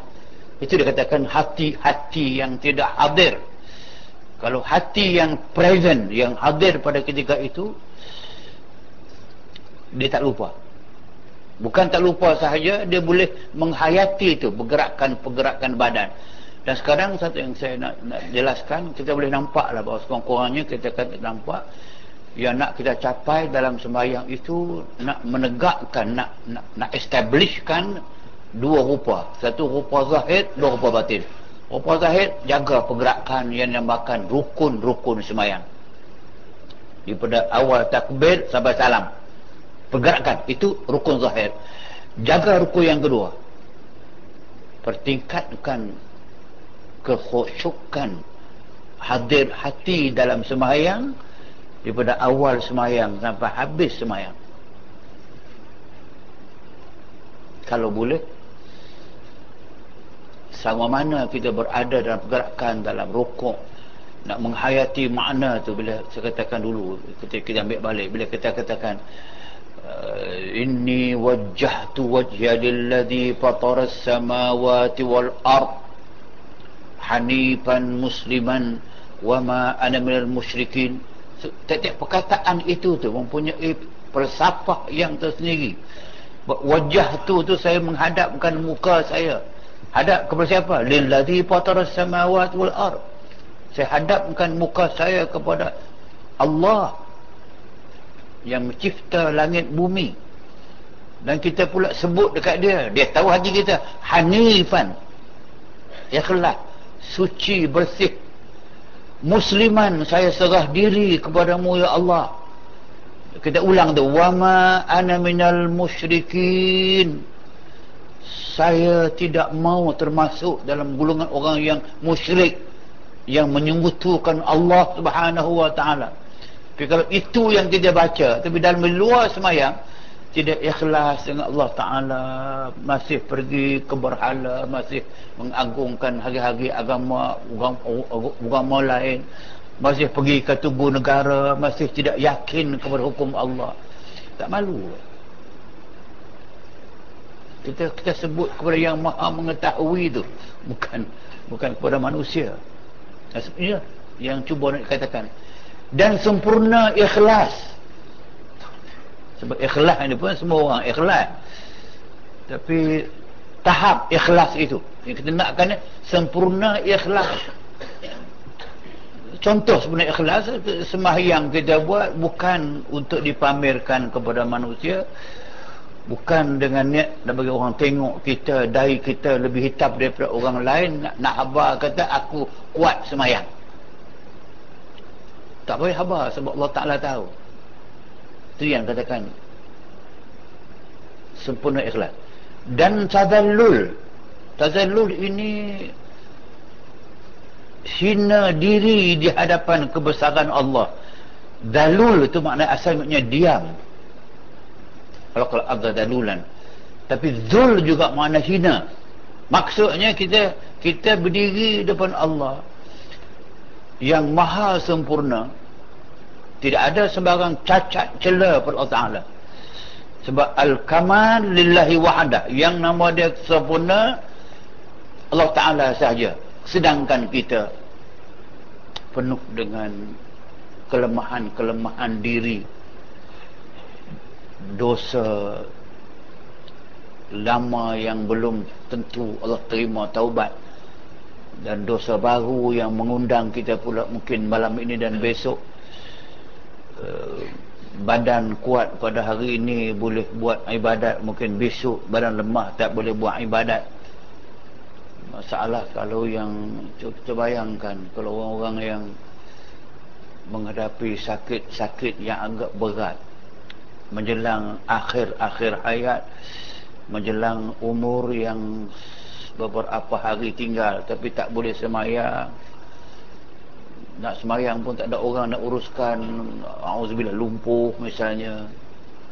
Ataupun dah lama sangat sakit orang pun tak mau peduli dah. Macam mana semakin nak nak menghadap Allah Subhanahu wa taala dengan dengan kitab ibadat kita semakin kosong daripada semayang. Sebab tu tadallulan ini kita kita rasa bila kita berdiri itu memanglah macam macam kita duk tengok contoh-contoh tu kan. Uh, kalau seorang yang ahli pekah katakanlah seorang ahli pekah nak cerita Imam Syafi'i bila dia dia budak. Dia hebat. Di Makkah. Maka governor Makkah Syur Imam Syafi'i pergi sambung pelajaran di Madinah dengan Imam Malik. Maka Imam uh, uh, governor Makkah pada ketika itu Syafi'i ingat eh, dia lahir tahun 150 dia wafat tahun 203 dia umur dia 53 tahun dia. Ok dia uh, gubernur Makkah pada ketika itu tulis surat dari Imam Syafi'i yang bawa surat ni pergi ke Madinah pergi berjumpa dengan gubernur dulu. Ha, jangan tu pergi dekat apa nama ni Imam Malik. Orang tak tak boleh berdiri tak boleh ketuk di Imam Malik ni. Kehebatan dia. Saya cerita macam mana tazadulan tadi nak cerita contoh. Tak apa okey Imam Syafi'i bawa surat tu pergi jumpa dengan uh, governor Madinah. Gubernur Madinah baca surat itu surat daripada Gubernur Mekah tuju Gubernur Madinah minta dia bawa imam bawa ketika tu nama dia Muhammad bin Idris bukan imam lagi budak ayah bawa budak ini serah pi serah dia mengaji dekat Imam Malik. Gubernur tu kata kalaulah aku diperintah untuk pergi ke Mekah berjalan kaki buat umrah lebih senang daripada aku nak pergi jumpa Imam Malik.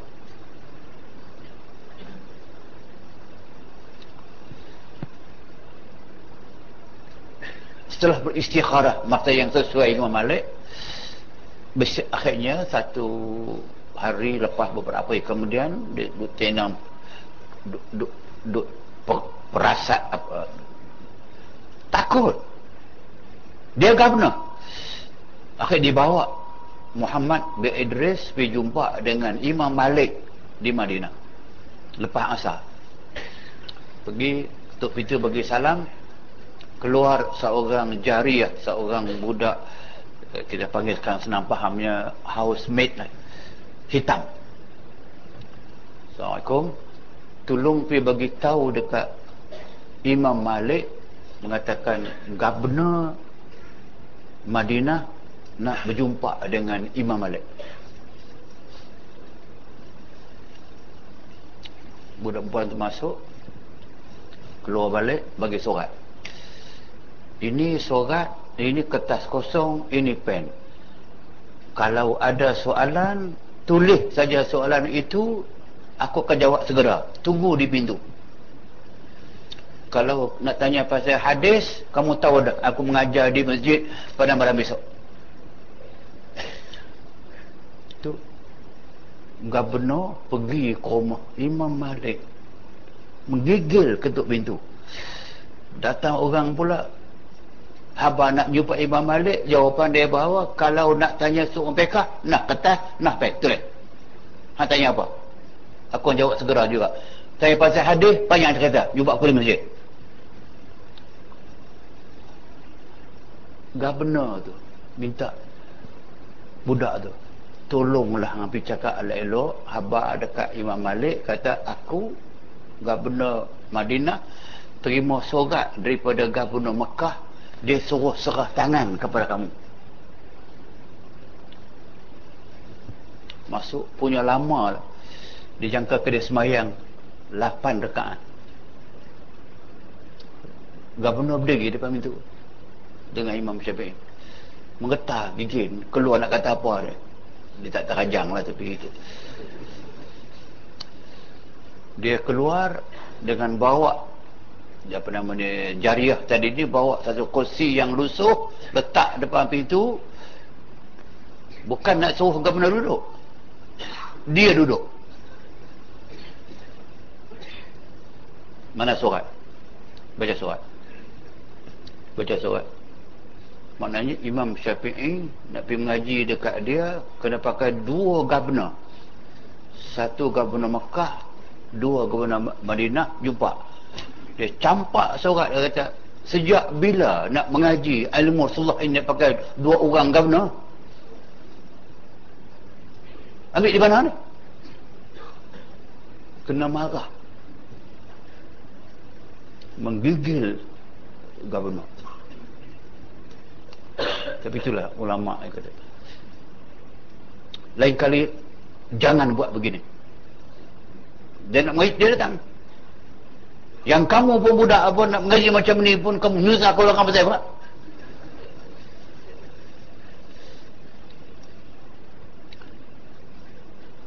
dia suruh dah benar balik. Tinggalkan budak ini. Rumahku barulah gubernur balik. Tak duduk pun. Sejangka dalam dua jam tu. Gubernur berdiri di awal tadi dengan semayang dan orang tadalulan bila berjumpa itu ulama saja baru. Gubernur berjumpa ulama ai baru. Tadalulan kena marah dia. Jangan jangan lupa dia gubernur bukan sebarangan orang tapi itulah dia di antara mauqif-mauqif yang saya katakan saya makna tadallulan ini kita berdiri depan Allah Taala yang maha sempurna yang ilmu Allah Taala. Itu bukan ilmu kita. Ilmu yang dikatakan yang dikatakan bahawa laukanal bahru midadan li kalimati rabbi lanafidal bahru qabla an tanfada kalimatu rabbi kalau lautan itu nak jadikan sebagai tinta dakwah nak tuliskan kalimat-kalimat Allah ilmu-ilmu Allah. Lana fidal bah. Kering tinta di lautan. Qabla an tanfadda kalimatu rabbik sebelum daripada habis kalimat Allah Tuhanmu laut itu kering kuntang. Bawa lagi tujuh laut gantinya. Tulis semula habis tujuh lautan. Belum habis kalimat Allah subhanahu wa ta'ala. Bagaimana tidak lulan bila kita katakan wajah itu wajah lillazi fatara samawati wal ard. Itu tu, tu gambaran-gambaran yang saya katakan tadi bagaimana berdiri depan orang alim berdiri depan orang raja berdiri tapi tapi berlain dengan peribadi uh, Rabai bin Amir. Rabai bin Amir uh, diutus oleh Umar pergi berjumpa Rostam. Rostam ketua perang daripada suku Parsi. Dia naik kuda bawa suatu sogat daripada Umar pergi dia dia pergi sampai kepada istana Kisra. Nak berjumpa dengan Kisra nak menyerahkan melalui Rostam. Dia masuk dengan naik kuda dalam istana. Tapi uh, background dia dia dipanggil untuk untuk berunding. Dia dipanggil. Orang tahan di istana. Jangan masuk dengan kuda dalam istana aku membawa sogat yang mulia sebagai syarat perbincangan dengan kamu aku akan serah lepas aku. Turun daripada kuda hang tak pergi masuk aku balik. Dia masuk. Kisra ada. Rostam ada. Kuda Rabai bin Amir pergi berdiri duduk diri uh, berhenti atas kapek mahal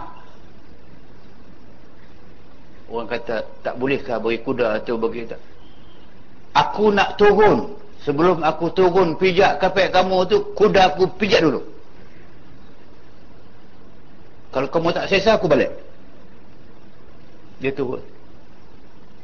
Dia pakai baju ras satu hayah tu baju koyak-koyak campur-campur semua sekali. Orang kata nak menghadap Rostam ni kena pakai baju yang mahal-mahal itu kamu. Bukan aku pakai lah. Turun Rostam. Orang takut.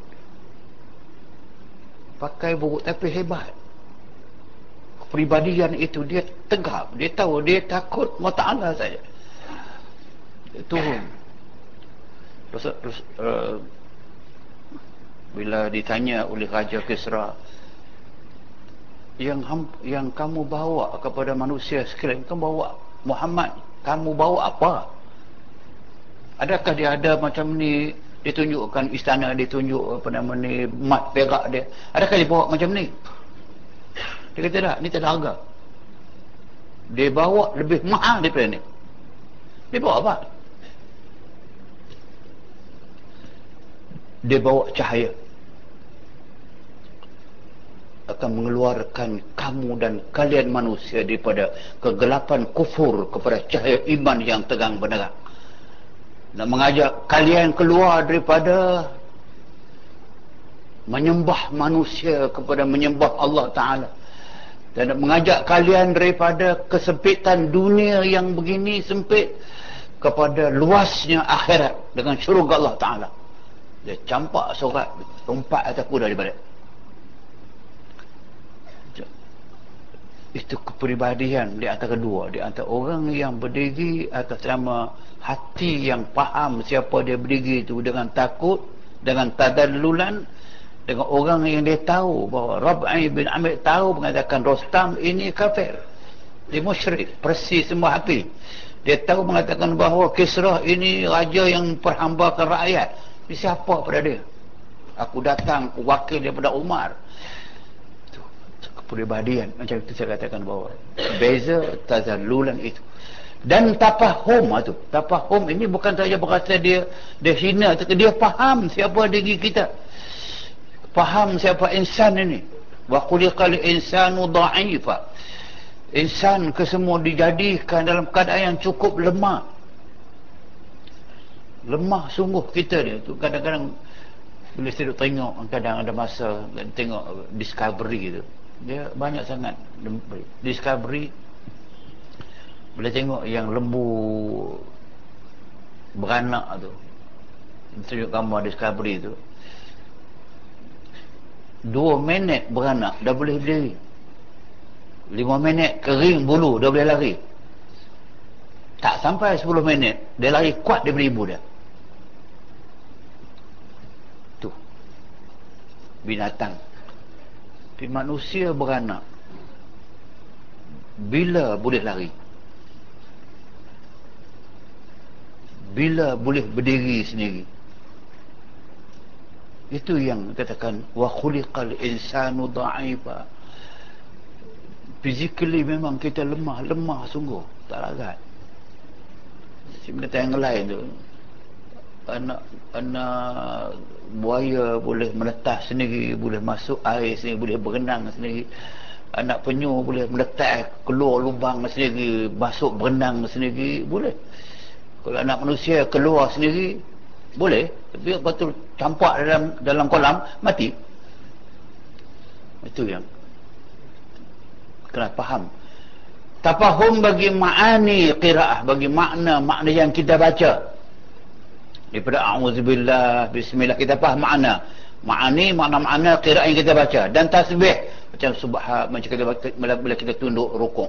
Subhana rabbiyal a'la. Itu yang sahih. Wa bihamdih itu ada hadis tapi dia tidak sahih. Tapi boleh baca tidak masalah di tasbih. Subhana maha suci Allah yang maha agung wa bihamdih segala puji khas baginya sahaja. Dia yang berhak menerima pujian. Yang lain ke semua kalau boleh faham demikian dan lainnya. Daripada segala wazifah sembahyang yang batinah kita kena tahu kena faham kewajipan-kewajipan wazifah itu Uh, sembahyang yang batinah macam kewajipan hati. Itu kewajipan batin. Apa kewajipan hati dalam sembahyang? Kewajipan domir dalam diri kita ni banyak istilah. Yang kurang bagi dia panggil ada yang dipanggilkan dengan dengan uh, domir ada yang dipanggilkan dengan nafs ada yang dipanggilkan dengan ruh ada yang dipanggil dengan kuwah batinah. Banyak bernama tapi semua semua itu ada peranan ada wazifah dalam sembahyang. Maka zahir sembahyang bagian badan dan anggotanya dan batin sembahyang bagian hati. Ha, tengok diulang balik point. Tapi dengan bahasa lain sembahyang bagian badan anggotanya. Bagian batin hatinya. Dan sir segala yang rahsia yang tersembunyi dalam kekuatan hati. Sir ini dikatakan bahawa memang kita nak analisa kehebatan iman seseorang. Itu sir. Kehebatan iman seseorang bila sudah iman masuk iman telah sempurna yakin segala yang dia hadapi dalam hidup ini menjadi enteng kepadanya. Sanggup mati sanggup mempertahankan kesucian Islam sanggup mati kerana agama Allah eh, sampai hilang kesayangan kepada harta boleh hilang bila datang ayat qul in kana abaukum wa abnaukum sampai akhir katakanlah kepada manusia sekiranya bapa-bapa mereka anak-anak mereka isteri-isteri mereka eh, keluarga-keluarga mereka perniagaan mereka rumah mereka dan sebagainya itu yang lebih sayang kepada mereka dari Allah dan Rasulnya maka tunggulah saat kehancurannya. So, ayat yang begitu tu turun faham? Boleh kikis perasaan sayang kepada harta tu. Datang perintah nak berinfak bila banyak sahabat yang menyerahkan ke semua harta. Antara Abu Bakar. Separuh harta. Hilang hilang rasa sayang itu. Kerana mereka lebih sayang kepada Allah Subhanahu wa taala. Dia datang jihad itu uh, sampai tak, bukan tak sayang sampai sampai merasakan uh, hidup ini tidak seindah hidup di akhirat. Uh, bukan kita tahu mengatakan bukan ada latihan sangat. Nabi tidak melatih macam sekarang PLKN tu berlatih juga oleh pengambil kemborek berlatih askar tu berlatih setiap hari tu. Tak tak, tak pasal tu kena kawat pergi perang berlatih dia, dulu pun berlatih tengok askar-askar Jerman berlatih tapi askar Islam ni staff yang selalu tengok lah memang tidak berlatih tapi dilatihkan tadi hati tu dilatihkan keyakinan kepada janji Allah. Keyakinan kepada yang kita bawa ini benar. Kita bukan reka. Kita, kita menjunjung perintah Allah mati syahid masuk syurga. Yakin tu. Sebab tu yang lain semua senang. Hilang. Maka keluar. Pegang muda. Nak kumpul derma muda. Nak tugaskan seorang nak pergi jadi istiksyaf nak, nak hantar orang pergi uh, mengintai uh, pergerakan musuh. Semua berbuat nak pergi. Berbuat nak pergi. Padahal tu kerja mati tu itu saya kata jadi bagaimana tu tu rahsia-rahsia dalaman tu? Kekuatan yang Allah berikan kepada orang yang beriman itu sir rahsia.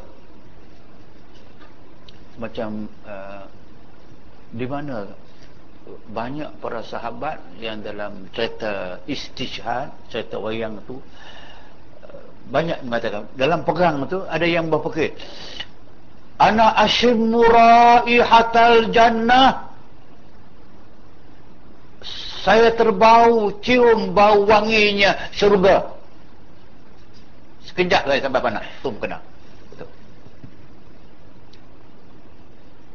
Dia sampai ke situ. Dia boleh cium dia boleh istihar tu. Aku tercium wangi syurga. Sejak mati sir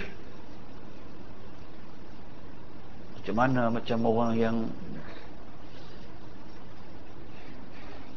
kalau, kalau perang ketika itu kita kena ingat mengatakan bahawa dia dia berjalan di padang pasir saja pun sampai kadang sampai satu bulan. Padang pasir macam Mu'tah tu. Mu'tah tu 600 km daripada Madinah. Tabuk tabuk tabuk 600 km berjalan pada pasir nak pergi perang.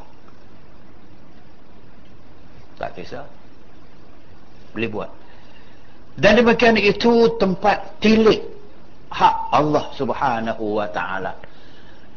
Nak kena faham mengatakan sir ini kerja hati ini itu bahagian yang kedua tu. Dan batin sembahyang bahagian hati dan sir. Demikian itu tempat tilik hak Allah subhanahu wa ta'ala daripada hambanya iaitu hati. Ini yang nak kena bersih sangat. Nak kena ikhlas sungguh. Nak kena sebab dia tempat yang hadis hadis hadis Nabi sebut innallaha la yanzuru ila suwarikum wala ila ajsamikum walakin yanzuru ila qulubikum wa a'malikum. Allah tidak melihat kepada para kepada paras rupa paras kamu Allah tak lihat kepada tubuh badan kamu. Allah lihat kepada hati-hati kamu dengan amalan-amalan kamu. Tempat pertama dilihat ialah kepada hati. Itu dia katakan maka sebab itu maka jaga. Dan sir kata Imam Ghazali taala umpamanya orang yang mendirikan rupa sembahyang yang zahir jua lalai ia daripada hakikatnya yang batin seperti umpama seorang menghadiahkan bagi raja yang amat besar derajatnya akan seorang dengan ain yang mati. Alif yanun tu ain ain yanun. Ain artinya benda yang mati. Tiada ruh baginya.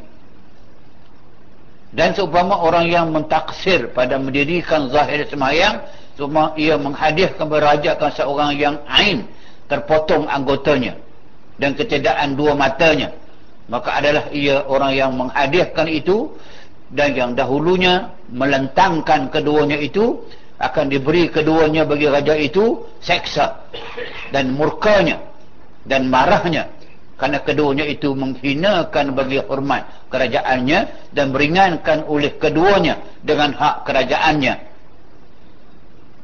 Dia Imam Ghazali nak uh, sorry apa nama ni Syekh Dr. Petani nak contohkan yang senang kita faham walaupun bahasa berputar belik putar belik itu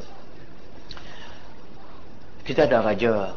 Raja ni selalunya rakyat yang setia kepada raja yang Eh, terutama pada hari-hari besar dia hari keputeraan dia. Kita nak mempersembahkan kepada raja satu hadiah. Tentulah kita nak hadiahkan sesuatu yang yang sempurna kepada raja contoh dia kata kalau kita sembahyang kita nak persembahkan kepada Tuhan Allah Ta'ala yang maha sempurna. Dua tadi ada zahir rukun. Batin khusyuk semayang. Hati bersih. Nak sembah Allah Ta'ala. Dia banding macam kita nak sembahkan kepada raja kalau kita bawa kepada raja nak nak bagi seorang hamba kepada raja nak bagi raja itu gundik lah kata senang senang faham begitu tapi kita bawa seorang gundik yang tidak ada ruh yang mati. Bolehkah kita mempersembahkan kepada raja gundik ataupun seorang hadiah orang orang yang mati? Mati pada roh tak ada tapi anggota roh semua sempurna makna dia sembahyang yang cukup rukun zahir rukun sembahyang cukup 13 tapi hati tidak khusyuk. Macam kita sembahkan kepada Allah Subhanahu taala orang yang telah mati. Ataupun bukan saya orang itu mati saja rukun pun tidak sempurna. Rukun sembahyang apa dia? Tadi kepala mata hidung telinga badan. Kalau sembah kepada raja orang yang matanya pun tak ada mata kekeng tangan pun sebelah mati pula. Nak sembahkan kepada raja tentulah dia akan murka. Kerana itu merendahkan kerajaannya. Ataupun kebesarannya kerana bagi hadiah yang tidak ada harga. Mungkin senang tuan-tuan perempuan faham. Kalau kita sembahyang kepada Allah tidak sempurnalah rukun umpama orang yang telah dipotong tangan ataupun orang yang tidak ada mata nak persembahkan kepada raja. Kalau kita sembahyang tidak khusyuk betul hati tidak ikhlas betul kepada Allah Subhanahu wa taala umpama kita serahkan hadiah kepada raja yang tidak ruh orang yang mati tentulah raja marah. Sebab sebab kita sembah kepada Allah Ta'ala lebih daripada itu. Itu message dia kerana menghinakan bagi hormat kerajaannya dan beringatkan oleh keduanya dengan hak kerajaannya. Kemudian katanya maka tilik olehmu akan diri. Kamu yang kamu hadiahkan sembahyang kamu kepada Tuhan. Jangan ada seperti itu. Dan takut olehmu kemudian. Maka takut bahawa engkau menghadiahkan dengan sifat ini maka mewajibkan kamu seksa. Maka hendaklah engkau ketahui akan kadar sebesar-besarnya. Yang Allah Ta'ala menghadiahkan dan menganugerah akan Tuhanmu akan segala hambanya sembahyang lima waktu. Uh, fahamnya begini Allah menghadiahkan memberi peluang memberi peluang kepada kita merupakan hadiah wajib semayang kepada kita itu dengan kaedah yang telah sempurna satu hadiah Allah kepada kita dia bagi appointment nak jumpa dengan kita. Allah bagi appointment. Bukan kita buat appointment Allah offer appointment. Jumpa aku lima kali sehari. Itu dikatakan. Memanglah kalau kita dengan raja kita nak minta berjumpa memang tak boleh lah. Kalau dia yang berjumpa memanglah. Sebelum subuh saya sampai kalau raja panggil. Ini Allah yang maha agung. Mewajibkan kepada kita memperdukan kepada kita sembahyang lima waktu. Dan kita pergi menghadap dia. Tu wajah tadi. Wajah tu tu. Kita pergi menghadap dia. So kalau kita boleh hargai pertemuan itu tu makna dia.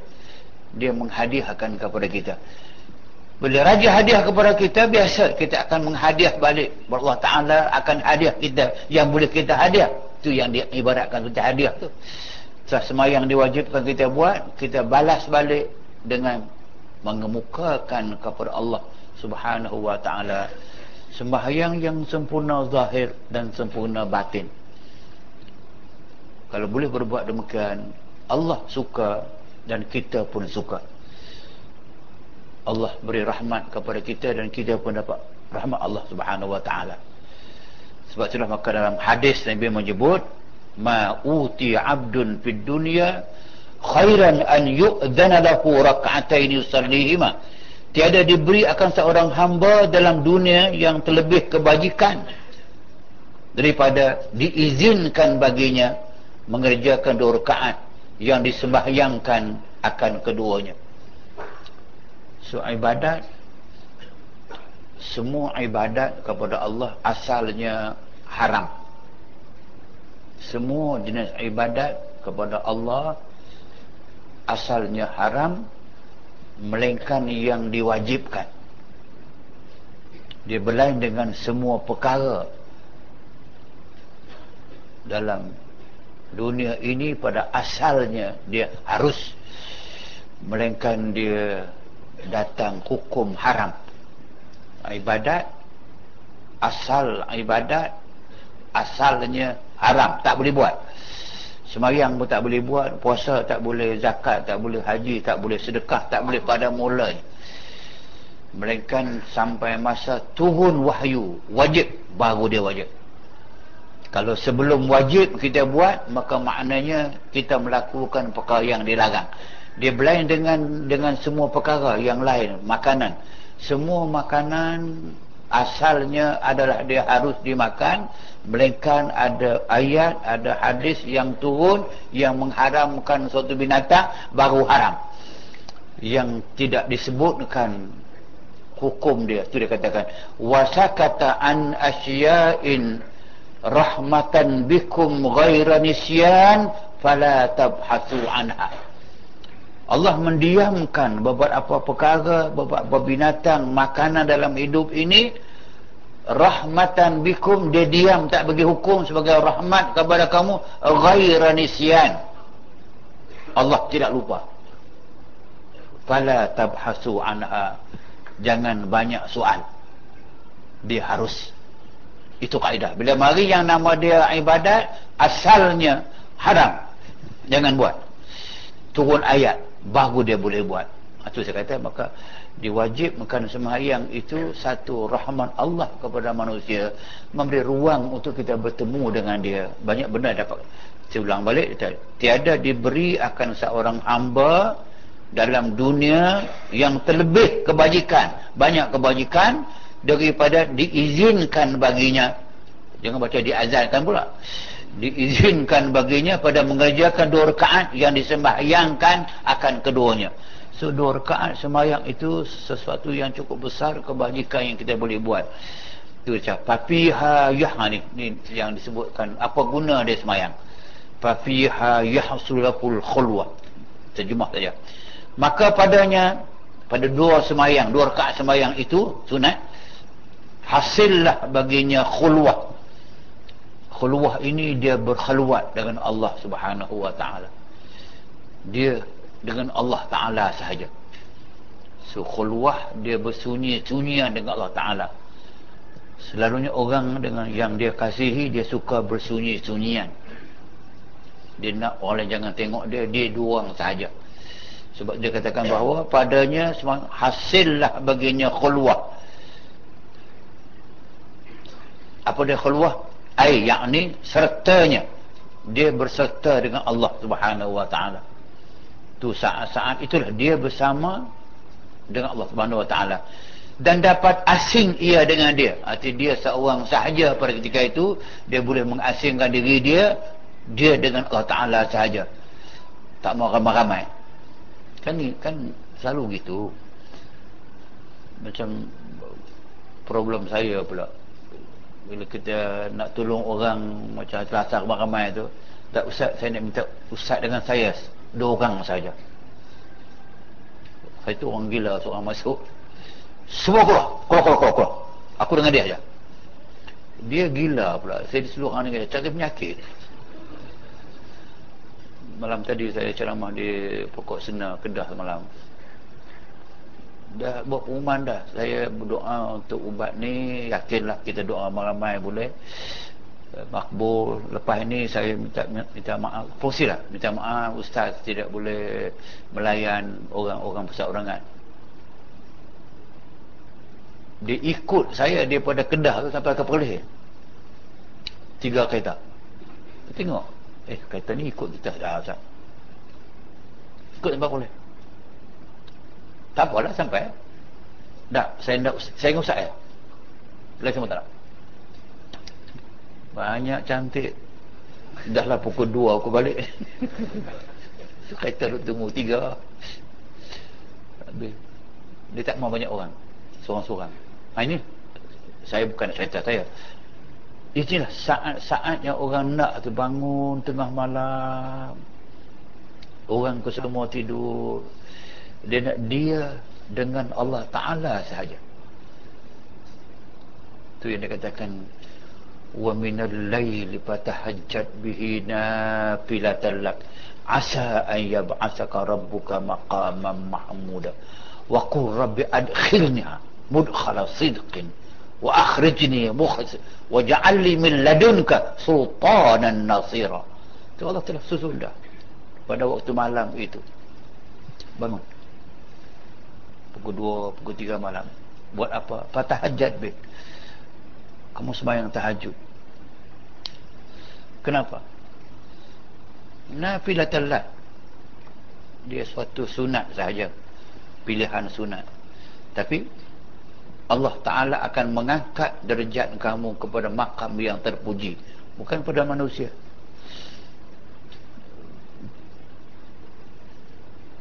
Allah puji malaikat-malaikat puji. Waqul. Mintalah pada ketika itu. Rabbi adkhilni mudkhala sidq. Ya Allah masukkan saya dalam gulungan hamba-hambamu yang benar. Wa akhrijni. Kalau kamu nak keluarkan saya pun keluar sebagai orang yang benar. Yang mustahak. Wa ja'alli min ladunka sultanan nasira jadikanlah saya di sisimu ya Allah yang ada kuasa yang kamu tolong saya. So message cukup clear. Kalau kita dapat situlah. Sebagai contohnya.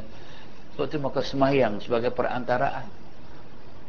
Senang kan nak bangun tengah malam? Dengan waktu yang kita faham itu hasillah khulwah. Sertanya dapat asing ia dengan dia dan dapat sekedudukan baginya. Dia nak gambarkan macam kita bersekududukan dengan Allah Subhanahu Wa Taala. Dan ibadat koma lah kena faham. Kesyahduan berada khulwah dengan Allah Taala. Dan dengan dia dua-dua sahaja dalam keadaan sunyi-sunyi tengah malam. Itu yang seorang penyair kata idza nama ghirrun fi dujal laili Fakum lil ma'ali wal awali wa syammiri Apabila insan semua telah tidur berdengkur pada malam hari Fakum Kamu bangun. Untuk apa? Lil ma'ali.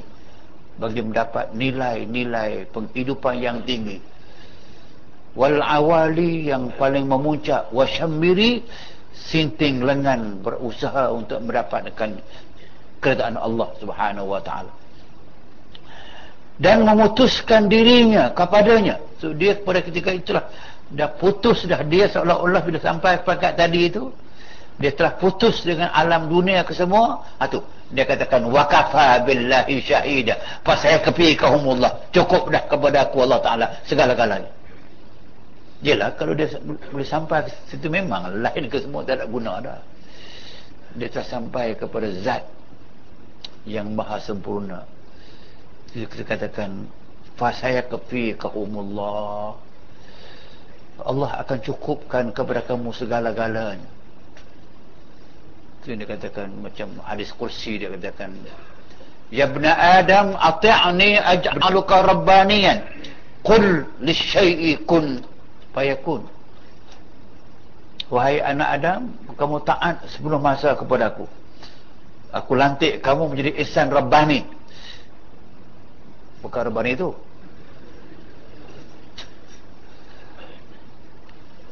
aj'aluka rabbanian aku jadi kamu insan rabbani. Apa dia insan rabbani? Taqul li syai'kun fayakun.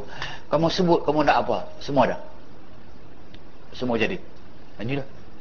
Dia nak bayang sebab saya kata orang-orang yang megang kitab dulu kita baca kitab Imam Ghazali Asma' Palimbangi dia ni orang-orang sufi.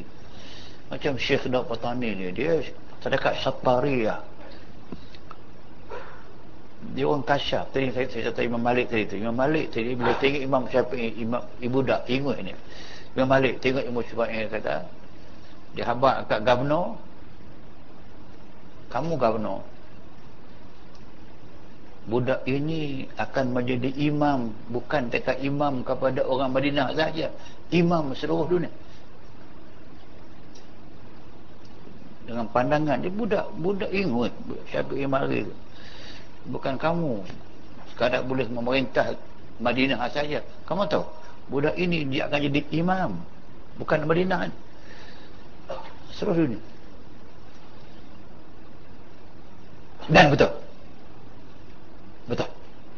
Itu dia, dia, dia melihat dengan dipanggil tirasah jadi macam ni.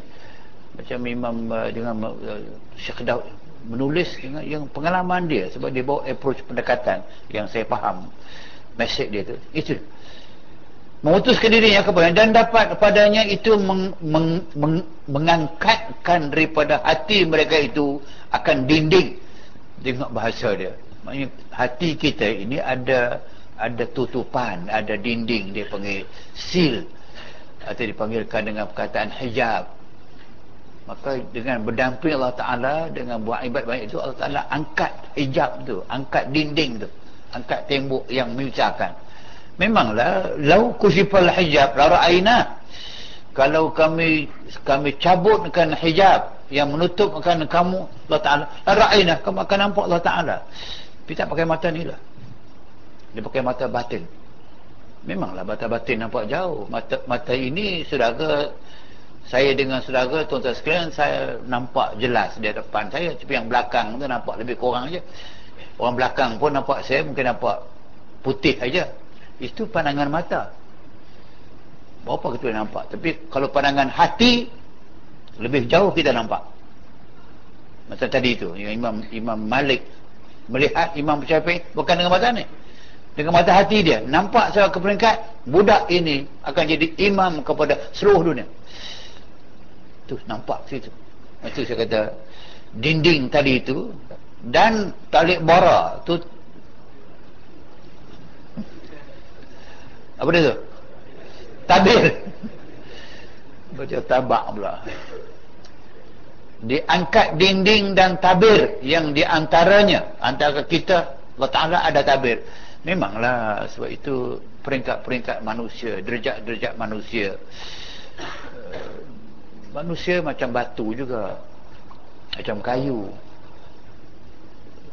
Macam pasir. Batu ada batu yang satu lori 40 ringgit aja. Batu juga tapi ada batu yang sebiji saja pun dah 100 ribu. Malah sampai milion sebiji batu juga nama tetap nama batu. Sama dengan kayu. Ada kayu yang jual tak laku. Kayu kabu. Tahu kayu kabu? Kayu kabu ni rupanya nak buat kayu api pun tak boleh. Buat tiang tak boleh. Kayu kabu. Tapi kayu juga nama kayu gaharu satu kilo sampai 4000 kayu juga Sebuk-sebuk juga. Ada sebuk kita benci, kita basuh, kita buang semua. Tengok ada sebuk, ini apa sebuk mah dia panggil. Orang mati tu, sangat mati di lumut mandi tu. Sebuk mahnya pasal eh. Ada kawan saya tu kerja, dia memang kerja nombor bah tu.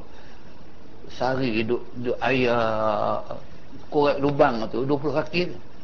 Masuk tak kisah pasal mampu dah. Duk fikir duk, duk nampak pasiak tu. Okey, dia dapat kecil sikit tapi hasil dia ada mahal.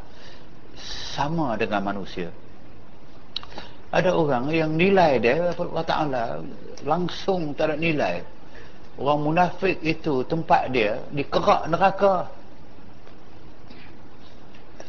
Innal munafiqin fi darkil asfal minan nar munafik mati sebab dia tahu Islam benar. Tapi dia bohong diri dia dia bohong orang dia pecenah orang dan sebagainya. Mati dia. Pidarkil aspal minanar bukan di bawah neraka. Dark. Kerak. Aspal yang paling bawah sekali di bawah neraka. Itu manusia nilai. Mukmin. Dalam mukmin pula tu ada yang yang mutakin ada yang wara ada yang mutawakil yang sampai kepada peringkat rabbani itu insan tapi yang kesemua sekali itu yang terbaik sekali Muhammadun sallallahu alaihi wasallam. Antaranya antara Tuhannya nyatalah padanya itu segala aqaid. Ha. kalau sampai ke peringkat tadi itu ke peringkat dia telah dekat betul Allah Ta'ala. Hijab dah terbuka dah. Buka insyaAllah perlahan-perlahan dia terbuka sekurang-kurangnya kalau kita boleh nampak boleh terasakan boleh rasa kebesaran Allah.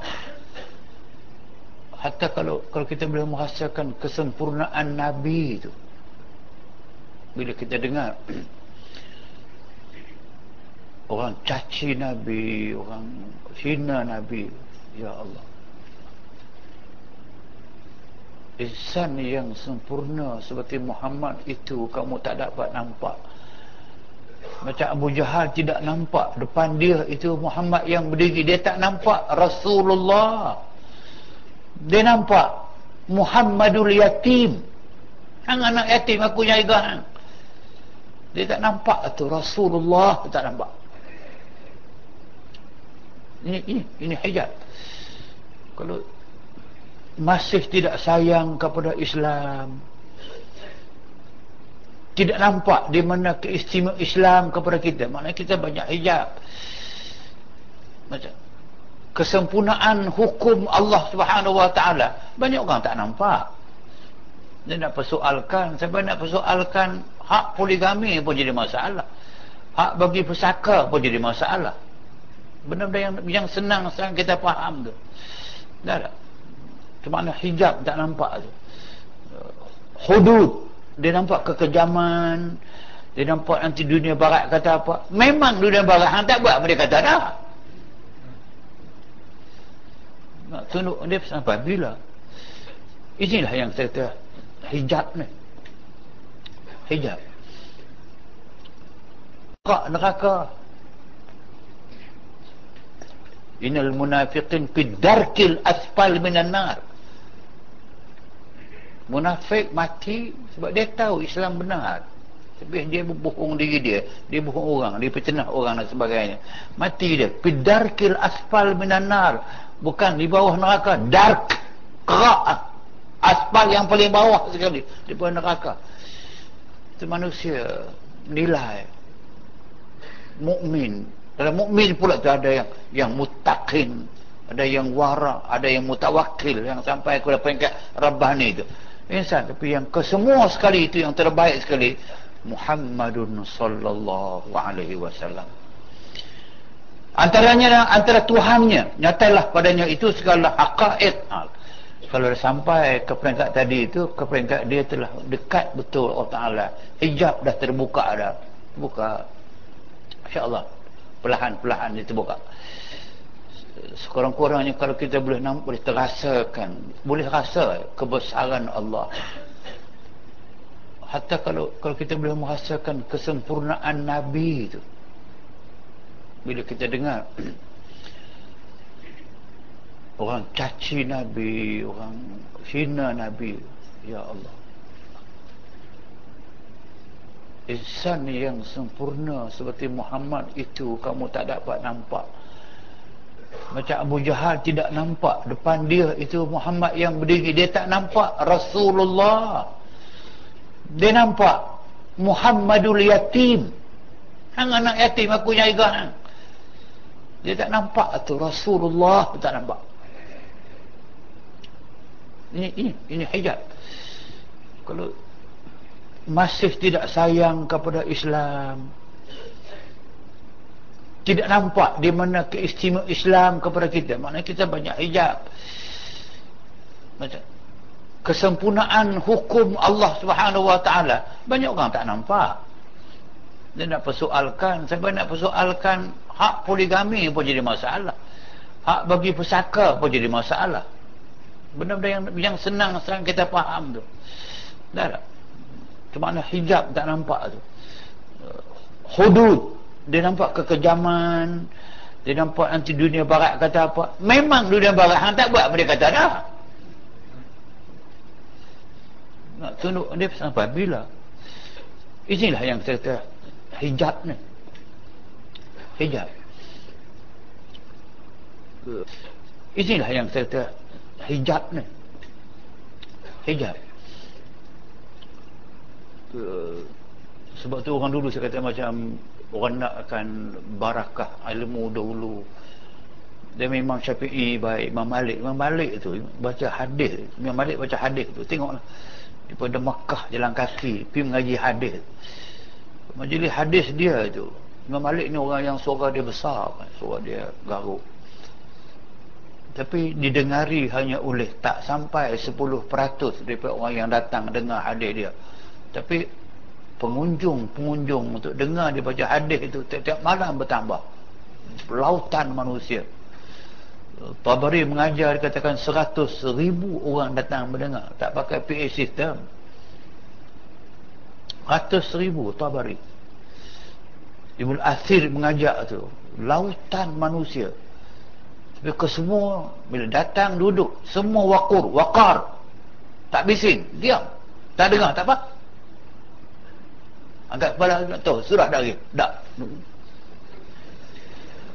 kita buat begitu juga.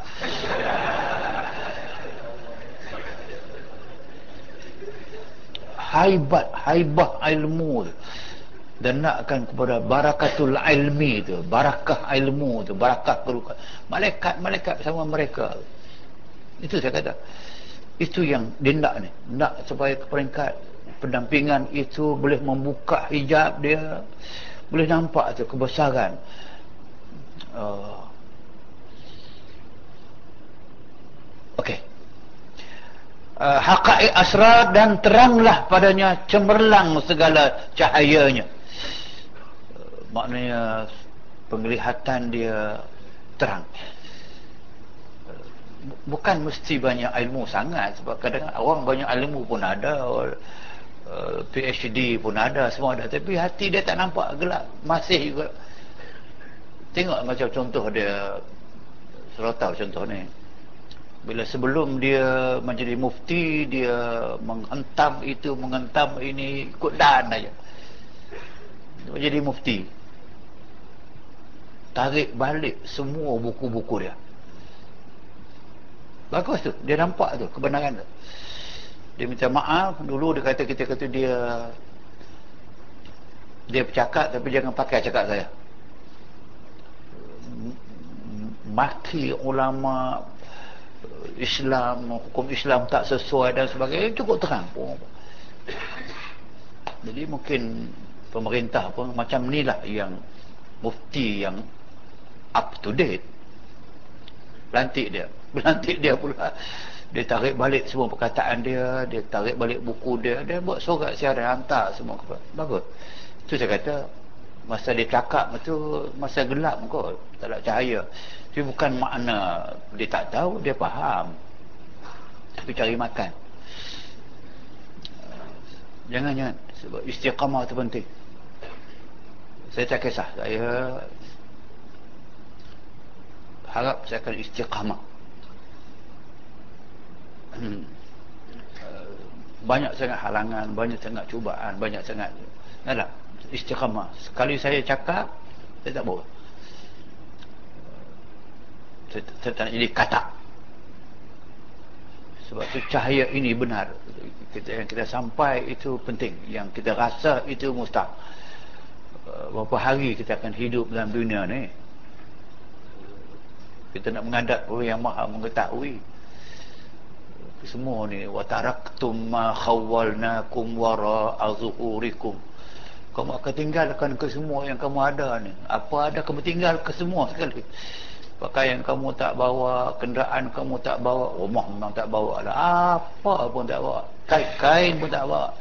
Kita bawa kain kapal kain kapal bukan bapa kita punya. Mamak punya eh, pinjam eh, kadang-kadang tu.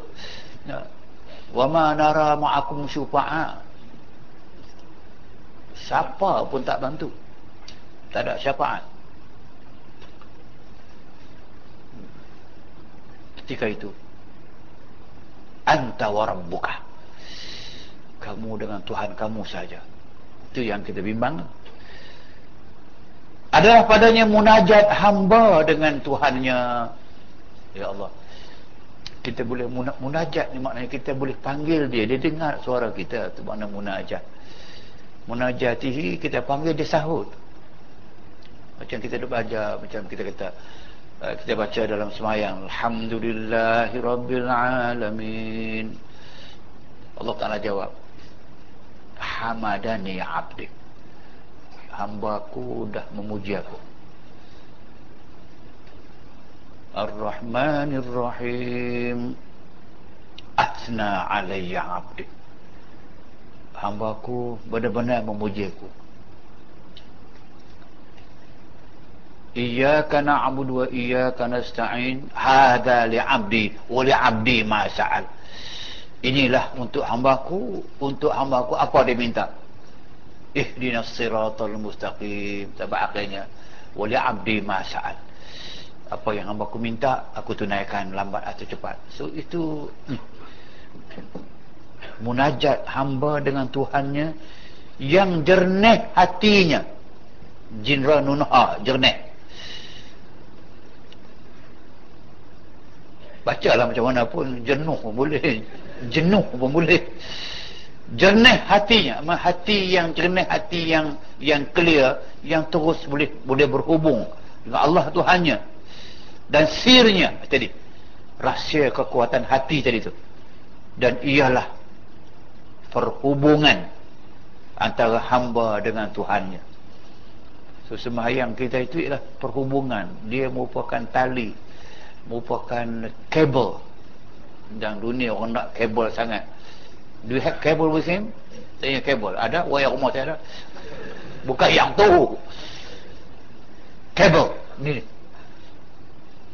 Kita ada kabel Allah subhanahu wa ta'ala uh, kehebatan Umar Atal Masani Umar Atal Masani ialah seorang uh, Mursyid Am Ikhwan. Uh, dia telah masa masa dia Mursyid Mursyid Am Ikhwan. Uh, dia telah dihadap ke mahkamah oleh Anwar Sadat.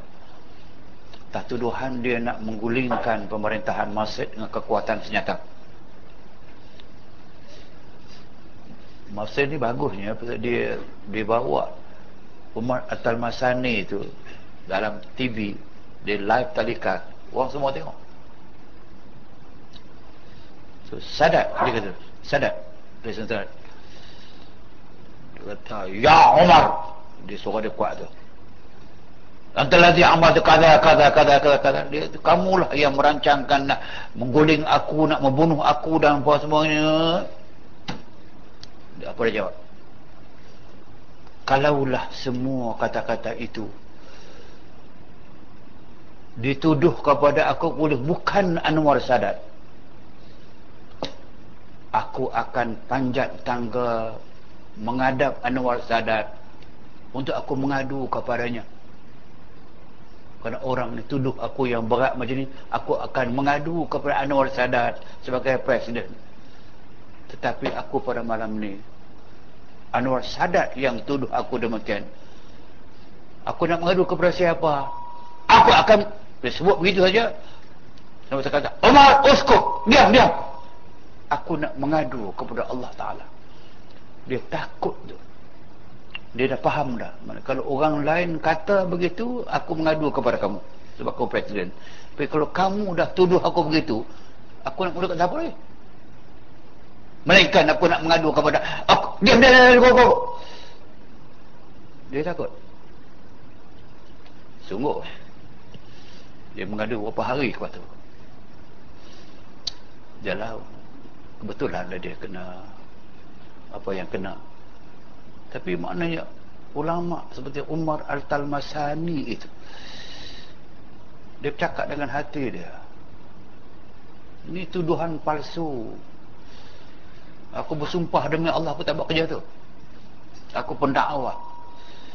Aku mengajak manusia ke kebenaran. Ha, tengok sekarang baru nampak pengaruh dia di masa mengebat. Inilah perhubungan antara hamba dan Tuhannya Azza wa Jal. Kata Muhammad bin Ali Tirmizi radhiyallahu an. Bermula sembahyang itu imaduddin. Sembahyang tiang agama. Dia hadis. Tapi yang yang cantiknya hadis, yes. Tapi analogi tu analog, yang diberi tu. Yang yang saya dah sebut ni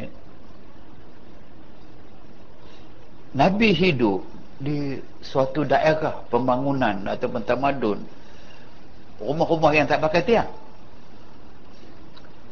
Rumah harap bukan pakai tiang dia pakai ambil batu bata bat, eh, apa nama tanah tu dia buat macam bata dia pakai tak begitu. Ya, mana ada tiang macam kita pakai hari ni? Puting lepas tu konkrit lepas tu pakai besi 12Y 20Y ikat dan sebagainya. Dah zaman tu zaman yang rumah tak pakai tiang.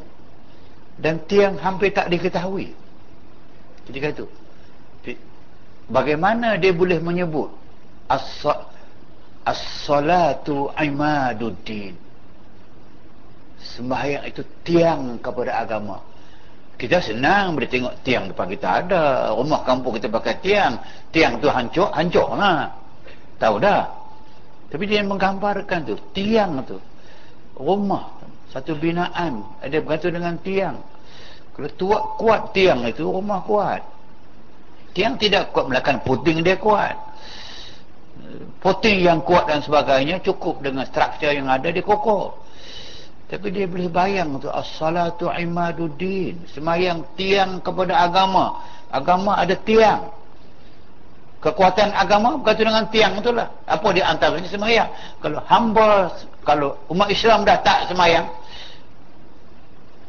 kalau rakyat tak semayang, tak apa. Kalau pemimpin tak semayang. Kita tak nampak keutamaan yang semayang itu imaduddin. Tengok. Cuma perubahan syuhibuh kepada Itu je. Tapi semakin hebat. Semakin hebat. Kehidupan Yang kita jamu Selera muda dengan Hiburan-hiburan murah ni Semakin hari semakin teruk ni. Mana dia? Yang, yang saya sebut dah saya duka cerita bila bila orang nak sebut saya jumpa budak yang pergi PLKN ni. Tak ada program semayang masing-masing. Buat sendiri. Tepi katil bawah pokok. Mana boleh budak muda begitu lelaki perempuan begitu kita bawa pergi pelatihan yang you tidak utamakan kes semayang.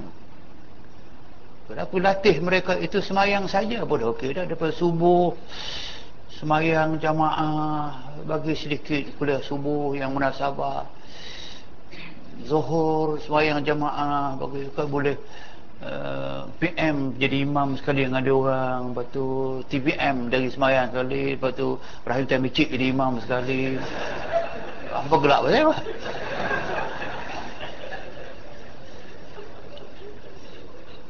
dah, dah, dah, dah, latihan tu latihan rohani tu. Sebab kita balik ke sini sebab kalau macam mana? Kalau generasi muda yang macam ni daripada awal pun loose tiang tak ada. Dia bina rumah ke apa nak bina tamadun atau apa ni? Generasi yang besar sekarang ni nak bina kehidupan mereka atau apa?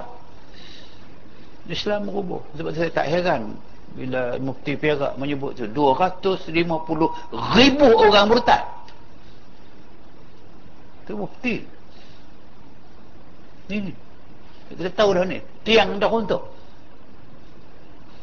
apa kena tak, tak, tak nampak? Daripada berapa juta pelajar yang di sekolah sekarang ini. Yang sekolah petang tu. Cuba bayangkan dia masuk sebelum zuhur. Dia berada dalam kelas sampai habis waktu zuhur. Masuk waktu asar sampai habis waktu asar belum sampai rumah. Bila mereka mendirikan solat? Ni apa nak jadi ni? Hatta dalam dalam IPTS IPTA IPTS kompleks uh, pengajian. Mereka utamakan bilik kuliah daripada bilik semayang. Tak ada bilik semayang. Bilik kuliah utamakan. Atas IPTA sendiri pun ada surau. Jauh kemudahan tidak ada dan uh, program dibuat ketat sangat. Tak tak ruang. Maknanya di priority kita bukan ini. Bukan. Dah kita dah belajar ni Aimaduddin dia dia tiang kepada agama. Kalau tiang itu dah tidak ada orang harap tak apa orang harap tak apa dia kukuh sebab dia tidak ada hujan. Hujan sekali. Habis habis. Inilah saya kata bila ulama menekankan sembahyang itu tiang agama dan ialah yang pertama yang diperdukan dia Allah Ta'ala atas segala muslimin itu sembahyang. Itu. Kewajipan pertama yang diwajibkan Islam di Madinah Islam di Mekah berapa lama selain daripada iman, tauhid, iman, tauhid, iman, iman itu datang yang pertama diwajibkan pada Isra' Mi'raj itu dia berada dengan sembahyang. Itu dimaksudkan ialah yang pertama yang diperdukan dia Allah Ta'ala atas segala muslimi itu sembahyang. Bermula sembahyang itu berhadap Allah Ta'ala atas segala hambanya supaya berhadap segala hamba itu kepadanya. Ha, tengok dia ulang balik dia bagi saya sebut tadi ya. maknanya saya sebut sembahyang itu Allah menghadap hamba dia. Bukan dalam suatu bentuk fizikal yang kita faham. Bahawa Allah itu wahwa ma'akum aynama kuntum. Allah ada sama kamu di mana apa kamu berada? Dia ada. Dia dia dia perdu semayang itu dia bersedia Allah Ta'ala sentiasa berada keadaan dia berhadap dengan kamu. Disebutkan dia berhadap dengan kamu. Segala hambanya supaya berhadap segala hamba itu kepadanya. Dalam rupa kehambaannya dengan keadaan tadallulan. Supaya hamba menghadap Allah Ta'ala sebab tu dia katakan fa aynama tuwallu fasamma wajhullah di mana pun kamu mengarahkan dalam semayang itu. Fasamma maka disitulah wajh Allah zat Allah Subhanahu wa taala. Tazallulan yakni merendahkan dirinya. Dan tasliman menyerahkan dirinya. Yang saya sebut dulu saya katakan bila kita kata Allahu Akbar tangan kita angkat macam orang yang sedang surrender. Kita ulang balik poin tu orang yang menyerah diri dia mengangkat tangan. Tengok semalam apabila uh, tentera rejim Israel mengebom memusnahkan satu daripada um, penjaga Palestin. Dikeluarkan orang-orang tu dalam keadaan pakai spender kesemuanya tangan angkat kita terbayang angkat surrender kami tak melawan. Kami serah diri. Sebab kita ada sign tu bila kita berdiri kita angkat tangan tu tu. Tadallulan kita merendah diri tasliman kita serah diri kepada Allah Tuhan. Serah diri maknanya tidak melawan tidak ada langsung rasa syak tak puas hati kepada semayang kenapa lah macam ni? Ada seorang tanya saya ustaz kenapa lah tak Allah suruh kita semayang atau kena ambil semayang dulu? Saya yang susah ambil semayang ni lah. Tak bolehkah semayang macam Kristian? Tidak payah ambil semayang. Astagfirullahaladzim nak mudah semayang bertahu tu. Kan kita senang dia kata. Dia banyak hujah kat saya. Kan macam kita bangun pagi tidur katanya bangun saya ambil semayang pagi hari cuti pula kan kalau boleh semayang tu kita bangun tidur Allah Akbar semayang tidak balik. Macam ni duduk tunggu semua orang kentut dah semayang kenapa ambil semayang? Saya explain dekat dia satu jam ada kawan. Tapi Alhamdulillah akhir boleh tahu.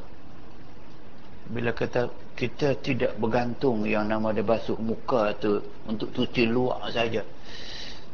Sampai ke batin kita suci Kenapa? Sebab tu yang diminta basuh dalam ayat semayang itu tidak ada tidak ada hukum suruh basuh pungkong. Basuh betis, basuh paha.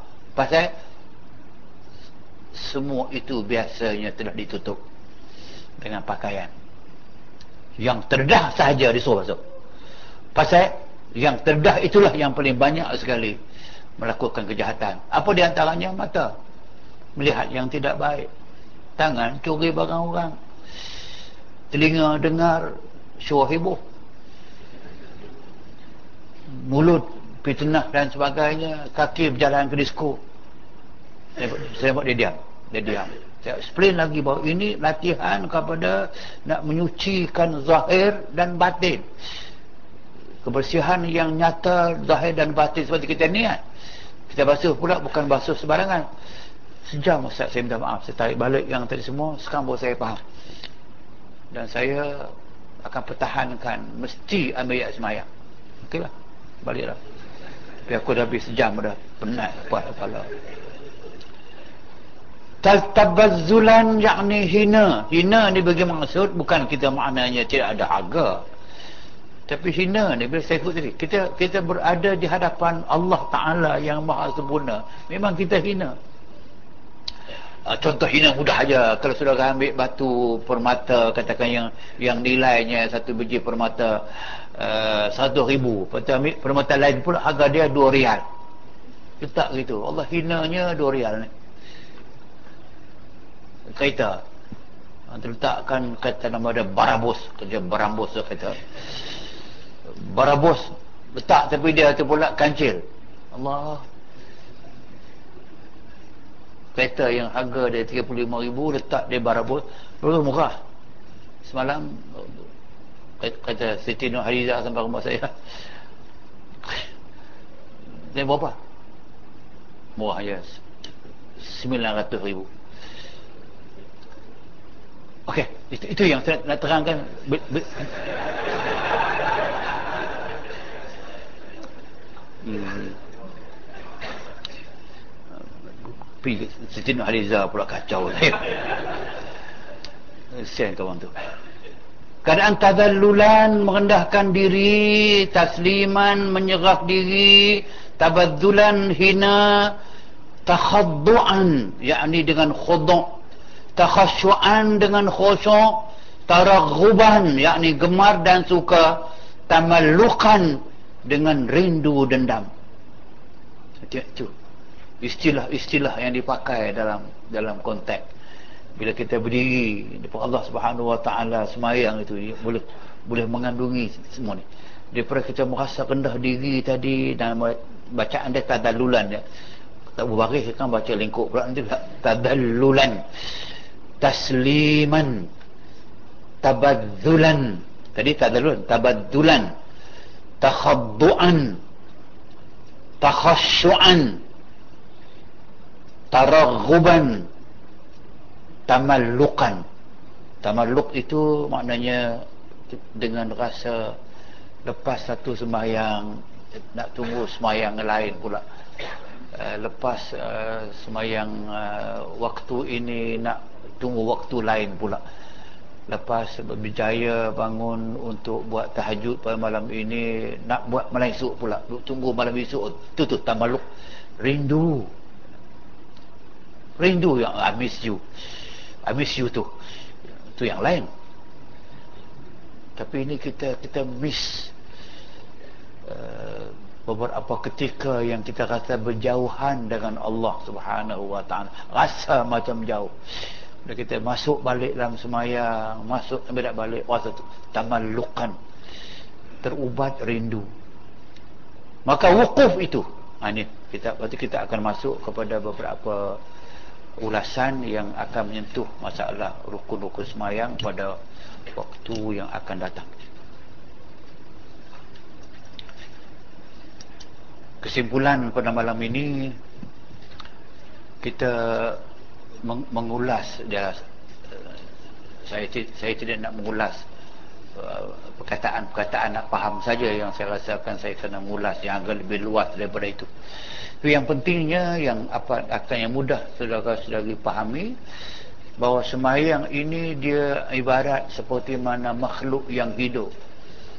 Bila makhluk yang hidup dia ada jasad dia panggil mahiyah dia ada masadah hakikat dia. Maka juan antara dua. Maka nama sembahyang juga tapi dia makhluk. Dia benda yang hidup yang boleh masuk boleh bergerak. Maka dia ada badan dia dia ada roh dia. Yang badan dia adalah rukun sembahyang yang ruh dia kekosokkan kita Allah Subhanahu Wa Taala. Buat yang sempurna zahir sempurna batin. Kalau sempurna zahir saja tak sempurna batin. Rukun sempurna tapi hati tidak kosong. Dia macam matilah sembahyang tu. Dia boleh buat tapi tak ada ruh. Ruh itu penting. Tapi kalau ruh saja ada khusyuk saja ada tapi rukun sembahyang tak jaga pula dia ruhnya ada tapi badan dia cacat badan dia celah tak ada tangan, tak ada mata, maka nak sempurna macam mana? Maka kesempurnaan salah dikatakan bahawa biarlah yang luar itu sempurna, rukun sempurna dan yang batin sempurna, khusyuk sempurna dan sebagai hati. Kalau itu maka dikatakan bahawa inilah kita yang kita sembahkan kepada Allah Subhanahu Wa Taala sebagai satu persembahan hamba. Dan semua yang juga dia mempunyai tingkatan-tingkatan yang boleh kita capai atau khusyuk pun ada tingkat-tingkat yang boleh kita capai. Bukan ke semua sama. Macam saya cerita kata macam sampai ada ada sahabat Nabi yang semayang sampai kepada ular. Ular yang jatuh daripada rumah harapkan dia punya bumbu-bumbu yang tak sempurna tu. Ular yang meniti yang jenis ular padang pasir tu boleh jatuh atas kepala orang yang semayang. Boleh turun kot si ular tu.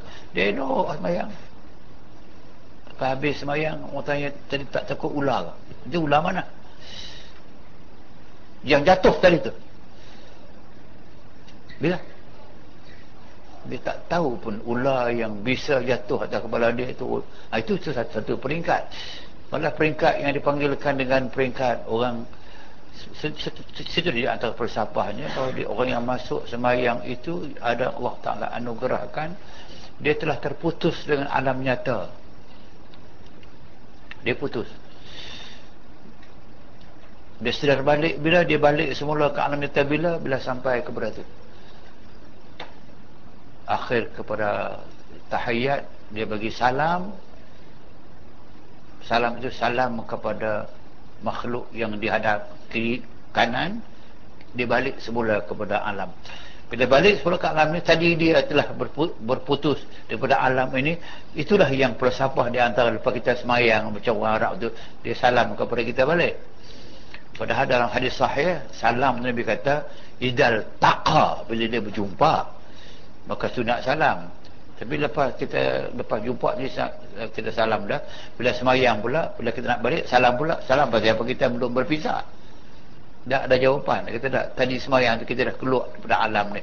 Buat bila? Walaupun tak keluar pun. Okey, itu itu falsafah dah. So maka yang nak kita capai ni nak capai sampai ke peringkat ke boleh kita tadalulan tadi. Tasliman, tabazzulan, taqadduan, takhassuan dengan tarakuban tamallukan. itu istilah-istilah yang tak payah faham sangat. Tak payah hafal lah. Tak nak paisa pun tapi mesej faham. Kita nak sampai kita berdiri depan Allah Subhanahu Wa Taala itu dalam keadaan kita berhadapan dengan zat yang maha sempurna. Zat yang maha pemurah penyayang tapi kena, kena ingat dia pemurah penyayang. Betul dia katakan nabi ibadi anni anal ghafurur rahim wa anna adabi huwal adabul alim beritahu kepada hamba ku sekalian yang kamu semayang tadi yang kamu nakkan kerinduan kerinduan kepada aku penyah diri. Nabi ibadi beritahu kepada semua hamba aku anni aku Tuhan kamu al ghafurur rahim. Aku pengampun dan aku maha penyayang. Jika kamu jahat juga wa